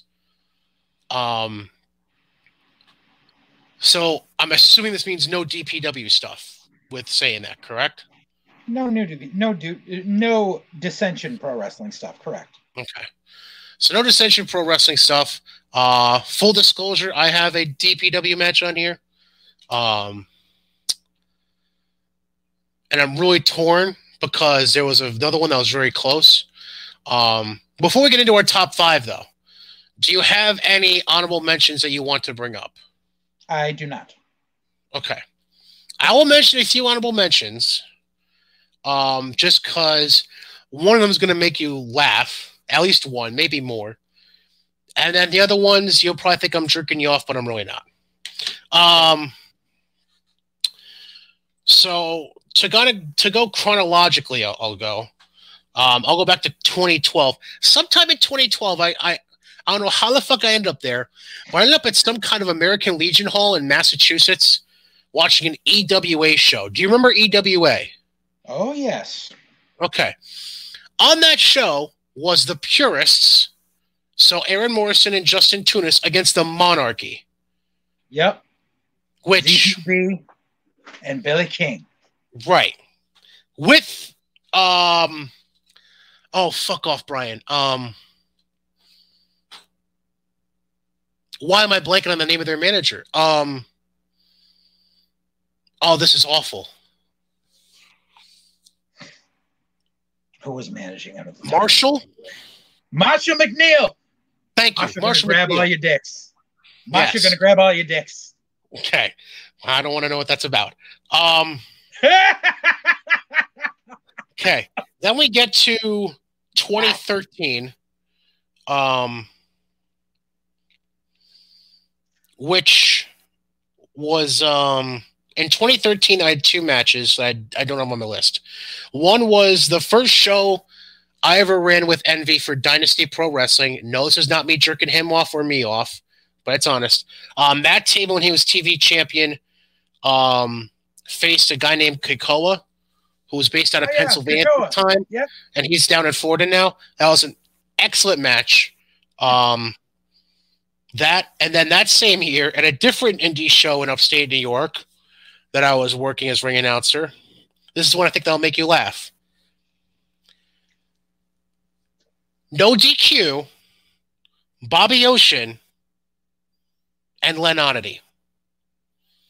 Oh God, if I had a nickel for every time we had fucking Will, if I had Bobby Ocean work Lynn. Now, the reason it's funny is because Len brought out his bag with him. Yep. And what do you think Len pulled out of that bag that day? Rubber chicken. And well, no, he actually pulled out an actual KFC bucket, but good, close enough. Oh, What else do you think he pulled out? Uh, double sided dong. like, nope, is- nope. He pulled out watermelon, Oh, okay. and this is where it gets fucked up. The big bag of fuck 'em up. Yep. And the what do you? This is where it gets really fucked up. What do you think? the Last what last thing was he pulled out? Bottle of fucking grape drink. Oh, the news. Yeah, you see. Okay, good thing you said that. That was a callback to That was a callback to something they did before. yes, Oh Jesus Christ! Okay, go Defiant ahead. Pro, Defiant Pro Wrestling TV taping 2008, East Main Street, uh, fucking Proving Grounds dojo. dojo. Um, one of the times, one of the times we did this, uh, this was at a time where Bobby Ocean was tagging tagging with Yom Desad. They were known as Black Rage. Um, there would there had actually been a rash in Waterbury of people finding nooses everywhere, hanging like hanging from bridges and shit. So they were working a tag match against Len Oddity and Chris Mooch. Len comes out and goes and grabs into the bag and he goes, I got something for you. And he pulls out the rubber chicken on a noose. Wasn't there a rash of those again with a, a Amazon warehouse recently too Yes. in in Hartford. Connecticut? Yep. Holy shit! I didn't know that story. Yep. Um. Anyways, now, by the way, everyone understood it to be comedy that day, so I wanted to be known right out. This is not us condoning hangings of any sort. Right. It's Right. just if you know Len, Len, and you know Bobby, and you know their relationship, it was all pure comedy. Just putting that out there. All right. Yep. Um. Another match. Now I have four DPW matches as honorable mentions as well. Damn. I'm going to throw them out there quick. Masterminds versus closers. I actually didn't book that. That was as a Well- favorite of PvP. Idol and, and Marshall had me laughing pretty much the entire fucking match. yeah. Like, I'd say probably the best comedy team match I saw. Yeah. Just because it's fucking Marshall and Johnny. I mean, fucking great. Yep. Um, and then three from the same fucking show. Damn. Gangone Sw- uh, and Slick. Yep. It wasn't Gangone and Slick. It got changed. Gangone was did it end up hurt, so, it so it was Ken Broadway and Slick. Right, but Gangone and then Gangone ringside. came out at the match. Didn't he come out the end of the match? ringside. He was Right, right, ringside right, right, Ken okay. because that was originally supposed to happen. But Gangone That- got hurt that's like right. three weeks before. Yeah. Okay, that's right. All right. So I guess I could scratch off the list. My bad. Um, Cruz and Fury. Yep. And then this was the one that I had a rough time leaving off the list. This is definitely like my 5A. Probably the hardest hitting, strong style kind of match I've ever seen was Bobby and Jay Freddy. Yep. That was very hard to leave off my list. We had a banger of a first show. Yep. also hard one to leave off my list, but I did. Anyways, uh, so let's get into it. Let's get into your number five, JJ. All right. So my number five uh show I attended, Woodbridge, Connecticut, Ring of Honor, Back to Basics. I believe it was April of 2005 or 2004. I don't remember which. The opening match of that show, Nigel McGuinness versus in his first Ring of Honor match ever, and possibly his first match in New England as well, Claudio Castagnoli. Wow. I'm assuming I only this read about Claudio. I'd never because it was the opening match. I'm assuming this is pre ROH title run for Nigel. Yes, Okay. yes. This So was is- around Austin Aries was champ at the time. So, th- and this is Nigel with spiky hair. Yeah. Or This- sorry, Austin is- wasn't champ at the time. It was whoever. No, yeah, he was. Yeah, but yeah, it was spiky hair Nigel with the iron and all that shit, and Claudio still had long black hair. Came out in the Holy suit with no sleeves. Oh yeah, he was fresh only- from fucking Europe. There's only one clip I've ever seen of that version of Claudio, and it, it's a popular clip. I'm sure you've seen it. Um, it was the finish of a match he had with Quackenbush. That was ungodly absurd. Where he like he somehow reversed a Canadian destroyer into a pinfall. It was fucking obscene. If you haven't seen Yeah. the clip, go look it up. It's as far as a finish. All right. So number five for me. Uh, let me pull up my list again. Here we go. Number five. What am I gonna put number five? Um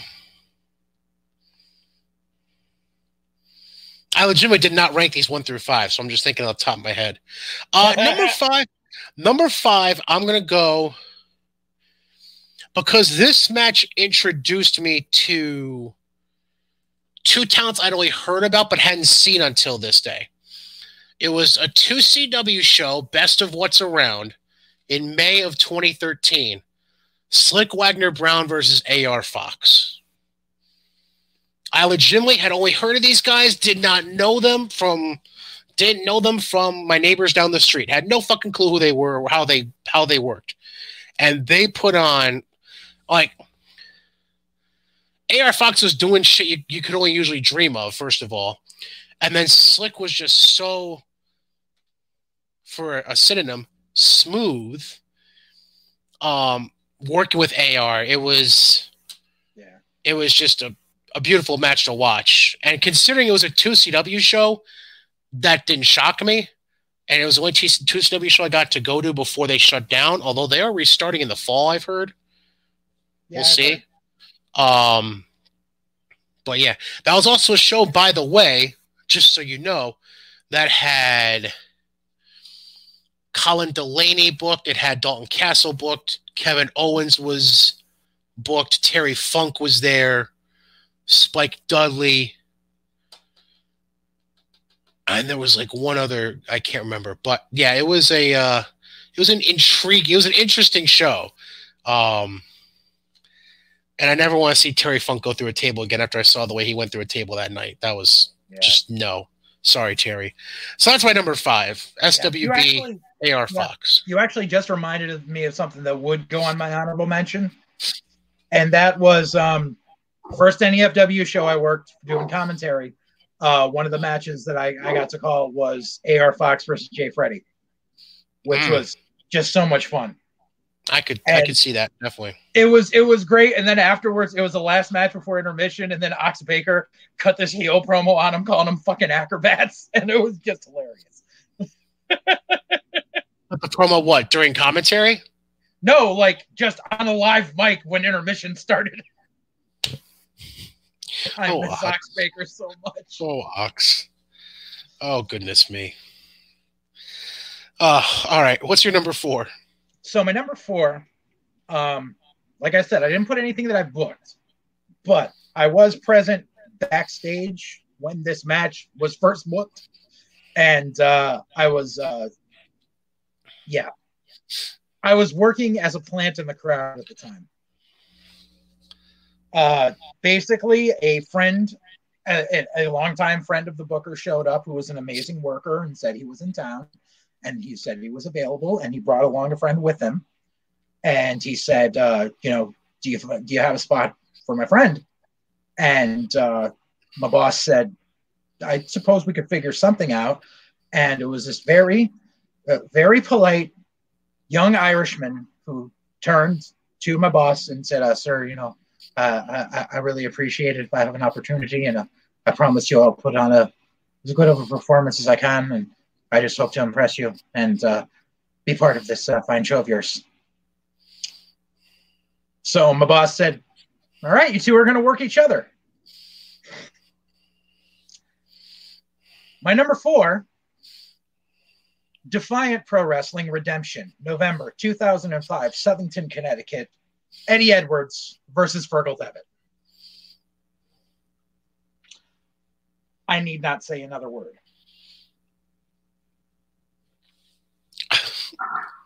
Jesus Christ. Okay. booked on the fly that day. I have no words. Okay. Um, It was wonderful. I I can imagine. I can imagine. um, which is funny because my number four also has Eddie Edwards. Um, so it's November 2016. Um, and this is one of the last shows I worked backstage helping run things for Dynasty.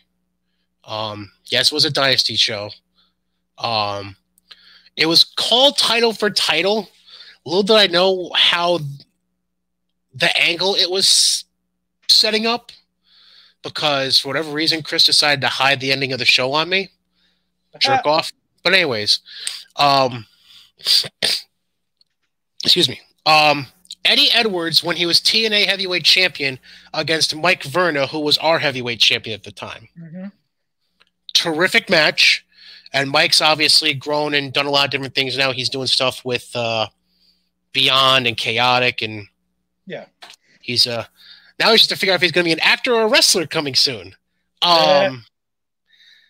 God, love him. Or if he's going to be a baseball manager, who the fuck knows? He does a lot of things. He's a jack of all trades.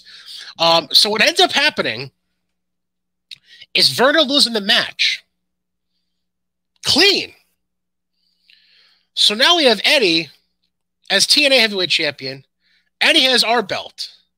And I'm thinking, Chris, what the fuck are you doing? Chris, what the fuck are you doing?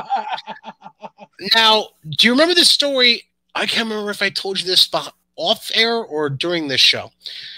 Remember the show I told you about that was in Massachusetts at that brewery that you were supposed to book?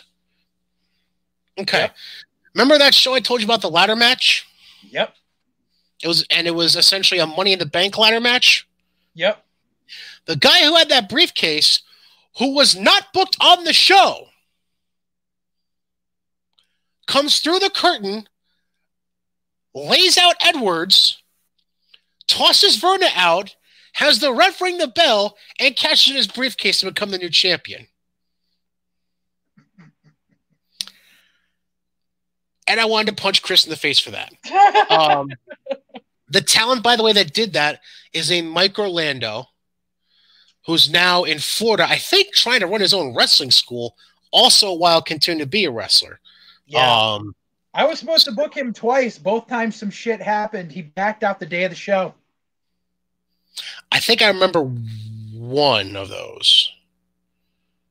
He was Yeah. supposed to work Brian Fury and his, no, sorry, he was supposed to work AJ Cruz and the axle on his car snapped on the Jersey Turnpike. That's the one I remember.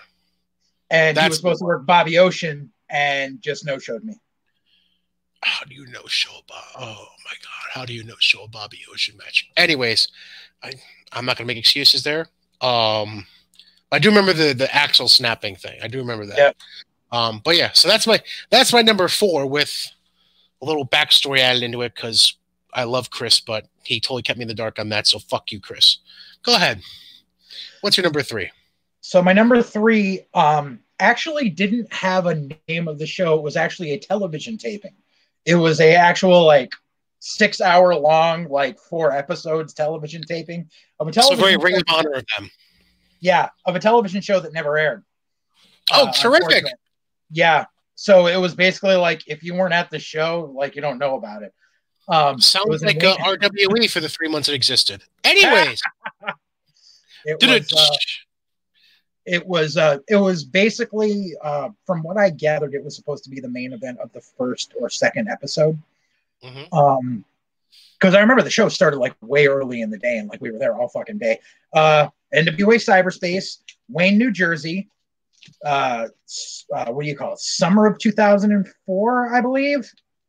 And uh the match like i said it was like it was in the middle of the day but it was the main event of that episode was Mhm. the culmination blow off match. It was a dog collar match between Mana the Polynesian Warrior and Abyss.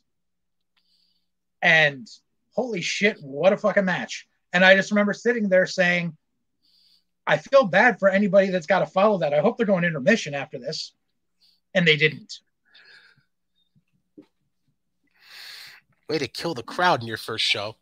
Um, It wasn't their first show. It was just they were like because I'd been Well, the seven first- cyber- the end of the first show they were taping. I'm saying. right. I'm assuming it killed the crowd, right? I'll let you know. You oh, oh okay. All right. Um all right, so my number three uh goes back to a tag team I mentioned earlier. This was a match from the first company I ever worked for in 2013 that survived for only six months. But in the midst of it, I mean, they booked some good talents that came in. It was just they couldn't get any momentum under them. I mean, they were booking Bill Carr, Antonio Thomas, Bobby Fish, pre Ring of Honor. Um, They booked JT Dunn versus Goldust, didn't they? It's not Did the I just steal your spot? No, that's not. That's not that company. No. Oh, oh, no, that's not. No. Oh, I thought you said This, it was. this is in New York. This is in New York. This is not in Connecticut. Oh, okay, okay. I, I know where your head. I now I now I get it where you were going, but no, I, not I- there. Sorry, I was still focusing on. I thought you were mentioning RWE again. That was why. No, that was like the no, one good no. match they ever put on. no, no. Um, number three uh, was for the the tag team titles of that short-lived company. Your champions were the Monarchy with Marshall McNeil taking on. I'm sure you heard about this team at one point. The Peacock Experience, which was Dalton Castle, and for the life of me, I apologize, I don't remember his tag team partner's name but they were a legit tag team that ran all over the indies a lot of mostly like western new york stuff because that's where they where dalton was based out of and i think that's where his partner was based out of too yeah. um but dalton had since been in albany working in radio and he was continuing his wrestling uh, on the indies and he and that was like he decided to do a one-off quick with his partner got him to come in from buffalo for that show and just from hilarity and entertainment purposes, it's not going to go down as the most technically gifted match I ever saw, but just from a an entertainment perspective, far away one of the most entertaining matches, uh, personality wise and and just comedically I ever saw. So, Peacock Experience in the Monarchy. That's number three for me.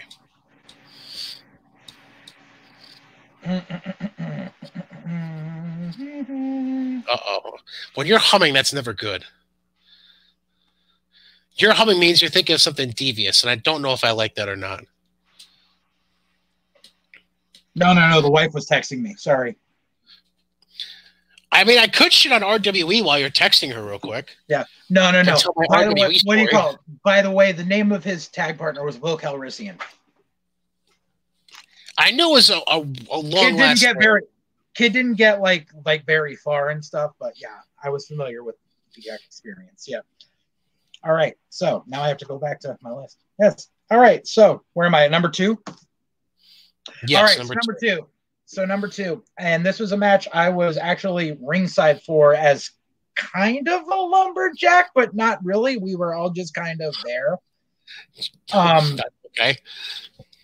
It was a bunch of workers around the ring for the for the duration of the match. Um, it was it was a weird build on a weird show, and basically it was we knew that both workers were looking to at least take some time off from the biz. So like even the boys were left in the fucking dark on it. It was basically left up to the two guys in the match as to what was going to happen, even as far as who went over at the end.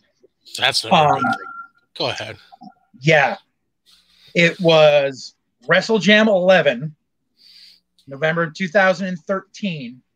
I think I know the match you're about to bring up because I were. Okay, go ahead. I'll shut up. Loser leaves Connecticut. Ladder match Dave Cole versus Nocturne. Yeah, Now, originally, exactly the match I thought you were bringing up.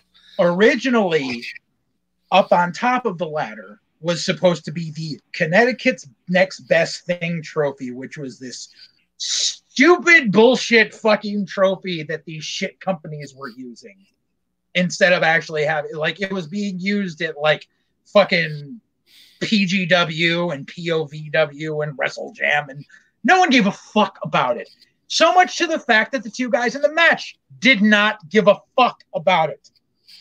So instead, we were told the day of the show, um, basically when uh, Defiant Pro Wrestling had closed its doors, um, Nocturne was actually at the time the cruiserweight and television champion. He had won both titles uh, respectively in the last like few months we were in operation.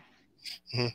So we got a phone call, and sure enough, we came out and we were like, nope, the Connecticut's next best thing trophy is not being hung above this ring. These two titles are. So out of not being in circulation for two and a half years, out of eh, they, they were just like, you know something, no, we are Mike's boys. So this is an officially sanctioned DPW match. Fucking hoisted them up. Vinny Lax was the fucking ref. Now, fucking if Vinny you know- Lax. Wow. well, no. heard that so name in a while. Oh yeah. Well, so here's the funny thing. There was actually another kid that was supposed to ref the match. And the thing was, our referees always wore red, uh, fucking, uh, uh, red, either red polo shirts or red t-shirts when they ref. Mhm. That's because our colors are red and black. So Right. literally, Vinny comes running out at the beginning of the match when we announced that those belts were being done. Fucking takes the ref, shit cans him out of the ring, yanks off his ref shirt to have a red DPW fucking t-shirt on underneath.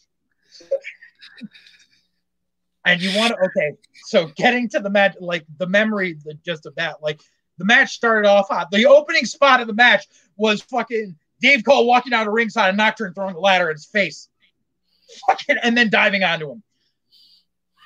If you want to talk about spots where you want to talk about dangerous ladder spots, the end of that match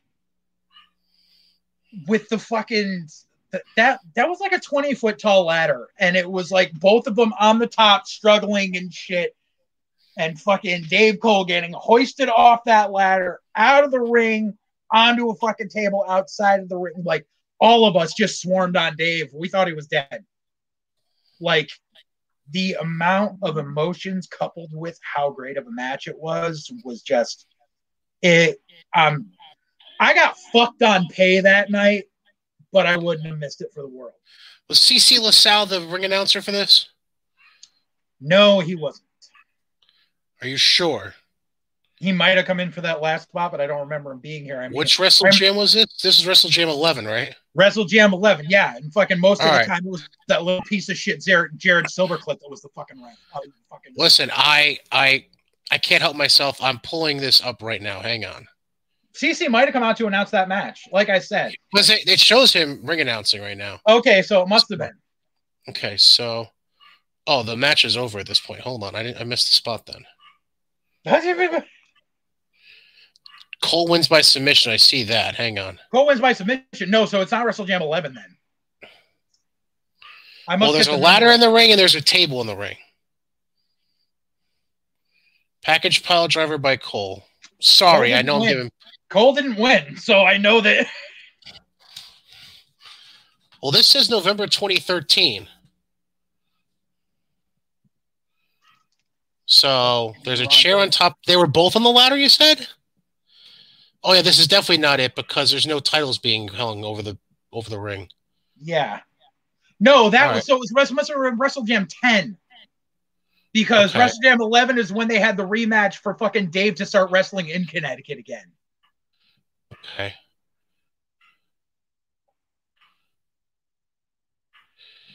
Um. Hmm. Sure was was it nine or ten?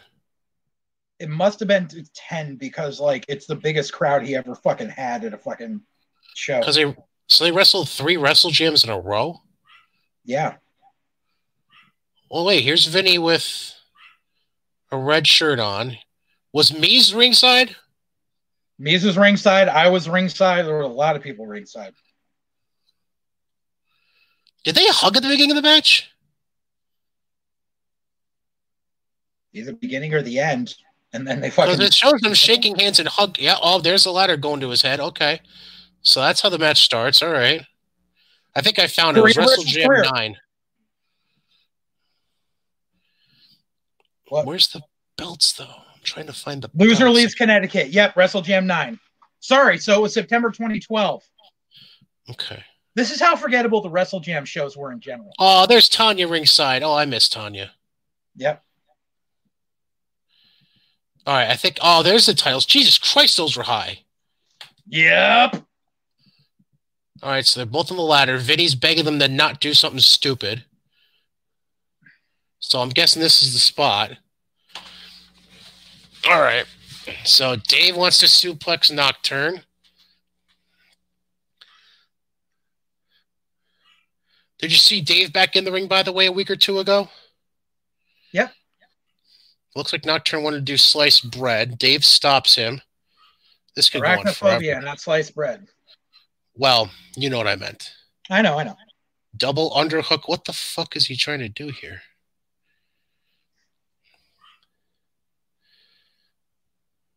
Oh no, no, no fucking way. They're so high, looks like his feet could hit that fucking divider. Well, not from that angle, but It was the fucking Shelton Boys and Girls Club. That fucking that gymnasium is huge. he doesn't know. Oh my oh he didn't even hit the fucking table. Yeah. Oh he's lucky he landed on his feet. Uh-huh. Jesus Christ. What the fuck is he thinking? Oh, wow. Hot damn. I'm sorry. I had when you explained the spot, I had to look it up. Jesus Christ. You want to know what the killer is? You know what Go the ahead. match? You know what the match before that was? Oh God, what was it? Brian Fury, Hallowicked, and Jerry Lynn.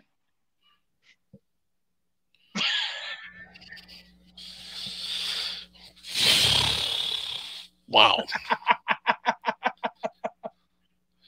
that's a, that's a pretty good card. Wow. No, Um, those are the only two good spots on the card. Trust me, I managed the show. Um, I managed the match on that card. Oh, okay. Um, number two. Number two, I'm gonna go with the.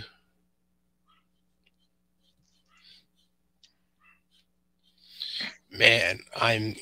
Oh, I told you I didn't rank these ahead of time, so I'm just going off gut right now because that's the way I wanted to fucking do it. Um, by the way, has Knock ever talked about even thinking about getting back in there? No. Yeah, I didn't think so.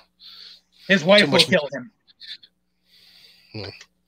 And I, I know her, so yeah, she will kill him. Um, she crazy like that. Um, I'm kidding. I'm kidding. We love you. We love We you. We get her in the divorce though. Who, who's we? You're saying we is in dissension, aren't? Don't you? Isn't that what? That's what you mean? Like in that, like the family of people, we get Carol. okay. Right. Bye, knock. See ya. Carol. it's already been arranged. It's ju- it's just like if me and the wife get divorced, everyone gets the wife, and I'm asked out. So Jesus. All right. Um. All right. I'm gonna. Uh, all right. What I'm about to say is my number two is not to kiss your ass because I think you already know what number one is for me because I was kind of teasing it when we were talking or last week. Number two is a match we've already discussed on the show, or at least I've discussed. NEFW in May of 2013, I believe it was. Um, I believe we established it was title for title. JT Dunn, Johnny Gargano. yep, Uh, Gargano was the Dragon Gate USA Open the Gate champion. JT was the US champ in NEFW, and it was booked as title for title. And then I, we didn't do- they didn't do title for title. or was it just for the Dragon Gate title? Uh, I'm trying to remember because they went one and one in their series. Because I know the Um, US title didn't go anywhere, so it must have been for the Open the Gate title. Dunn did because Dunn didn't go over, right? No, it was it was Johnny. Yeah, so it was yeah. Um, it's Johnny fucking Gargano. Do I need to explain anything match. else? And then you add in Dunn, who's not too shabby himself, and you know it was it was damn good. And then my number one, you're gonna think I'm kissing your ass, but we'll get to that in a second. Go ahead with your number one first. Okay, so my number one. So you remember how I was talking about that dog collar match in Jersey? Yes. You remember how I said I feel sorry for who comes out after that? What came out after that, JJ? What came out after that was two guys who did not give a fuck and said, You're making us go out after that. Fuck you. We are going to pop this crowd fucking forever. And oh, by the way, oh, you're giving us 10 minutes. We're going to go 20. And you're going to have to ring the bell on us. The match ended in a draw because literally, and I am telling you, at one point, there was a manager in Jersey at the time called JT Dreamer he was he was also a backstage agent. He Okay. fucking walk he walks out of the entranceway. We're we're at a Jersey Pal building, so there's athletic equipment and shit. Right. We he walks out of the entranceway holding up a home plate. That's And pretty blunt. two- and the two guys looking it, just fucking flip him off and keep going.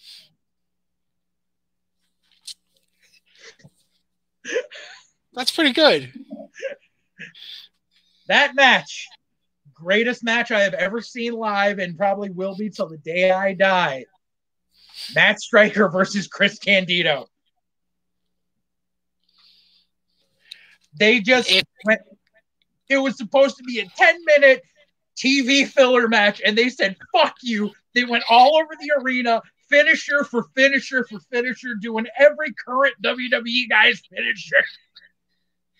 if if you if I was asked to place a bet on the most obscure name to be on your list, I don't think I could have been paid enough to say Matt Striker. I would have never guessed that.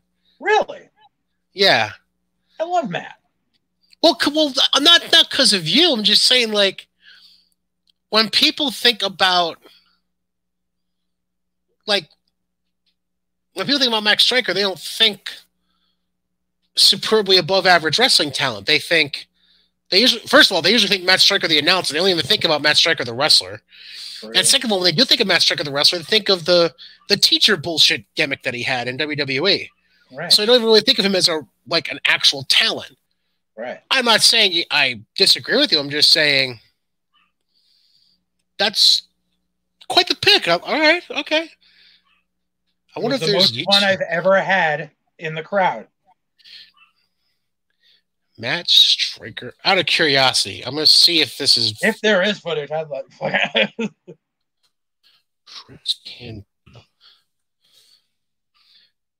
Oh my fucking god! is there? Ugh. Get out of here. Chris Candido versus Matt Striker, March 2005, NWA Cyberspace Wrestling Federation. That's it. Oh my goodness. And Striker, all right, so he's in a t shirt and blue trunks. Let's see what Candido, Candido carrying the towel. God, wasn't this like right before his passing? Or was that Um, a few years later? No, it was about a year before. Okay. Because this was this was clean Candido. Striker's So wearing a Bad Street USA t-shirt. Yep. This I've just pulled it up on YouTube. This is the shit. This He's is wearing a Bad shit. Street USA shirt and he has fake gold medals around his neck. What a dick. You gotta love it. Um, this was right after he did the fucking spot doing the fucking angle challenge on TV. oh, and he was God, feuding with he was feuding with Slick Wagner Brown during this TV during this TV series about it. Oh goodness me. All right. Um but yeah, see that timestamp? 22 minutes. yeah. And the bell hasn't even rung yet. It's been two minutes of intros. Go figure. That's indie wrestling. Um all right, my number one. I promise this is not to jerk you off.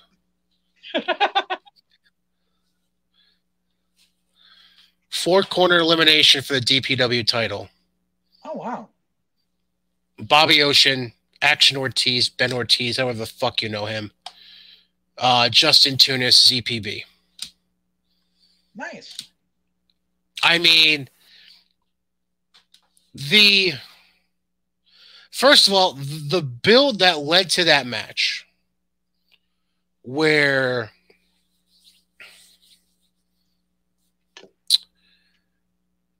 I, I, just, first off, you had the build to the match, which was all the qualifying matches from the previous show, and then you ha- then you factor in Tunis, and correct me if I'm wrong. I think this is the match. Um. Oh, forgive me. Who was with him in his corner? Um. Yes. Is that the match where he he says "fuck you" to Danucci, basically? No, Or was that the show. following show? That Okay. following show. But it was kind of laying the groundwork, right? Because doesn't Danucci cost him the fall? Part of that, I think- that I and the think fact that just incredible the- super kicked him. Oh, right, because Credible was a special referee. That's right. Okay, so Credible is a special referee, and Danucci between what's it? So, so between those two things, that fucks Justin out of the pinfall. And let me say that uh, Justin Tunis pretending to, although he may think it in his own mind, pretending to be Jesus Christ is probably one of the greatest incarnation of indie wrestling characters I've seen in a while. Because he's just he's if you don't know Justin Tunis, just look up his shit. Like He thinks he's Jesus in real life. and but the beside the point the, the, the stuff he does at shows like it's it's some funny shit um zpb is zpb even without billy king by his side without the monarchy thing anymore it's it's zach like you can't go wrong with that and then you're ending with you want to talk about two guys who just don't give a fuck and want to hit each other, each other as hard as they fucking can Bobby and Ortiz. I mean, it go it goes right up there with Ocean and Freddie. Um, just and that was one of his last matches, wasn't it? Ortiz. One of He Yeah, had two like more for us. yeah, yeah, and then that was pretty. That was that was it. So, um, is there a story behind that? By the way, that I don't know about. Like, is he was he a product of somebody within the company at one point? What do you mean? Ortiz, like, was he trained by somebody that was affiliated with the company? Did he get No, a he start? was. Um, uh, I I was impressed with him. He was. He's Wood's boy. Wood was. Okay, Wood yeah. pushed hard for him, and Oh, I- and he I- was I- he was doing ISW with the bunny gimmick. Yeah. that's right. Okay. Yeah, but I had no problem with him because he was fucking great. Well, yeah, of course. Um, because I remember him coming in to my area once or twice and doing shows before he did the DPW shows. Right. Um, I totally fucked up on on passing on him. That's right. Well, was he was top the- prospect? Yeah, he was that same thing with fucking Punishment Martinez and shit. He was in there. They fucking they missed Oh. all with him. I'm pretty sure that's why after they didn't sign him, he was like, "Well, I'm gonna do this when I fucking feel like it."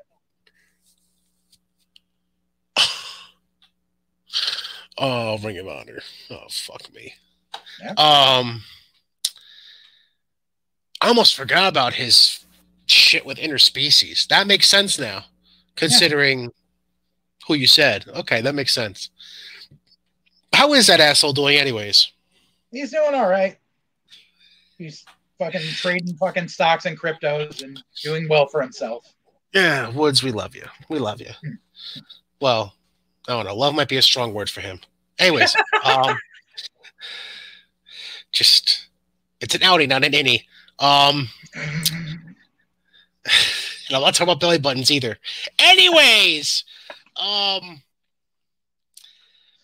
yeah. Do I have do I have anything else? Do you have anything else? Comments, questions, concerns? Uh, anything I missed? Anything you missed? I I don't know. I think that pretty much covers it all. Nothing I want to rant about on air. I can't wait to see Eva Marie. Oh man, that's that's good. I uh, they are so lucky they still don't have a fucking crowd yet because you know how bad she'll get shit on. Mhm. first, uh, it's it still doesn't make sense to me. It still makes no sense to me why they are why they brought her back. Like I want to see. Like, unfortunately, it's not going to happen. But I would love to see who gets the more go the fuck away heat. Fucking Eva Marie or Dominic Mysterio.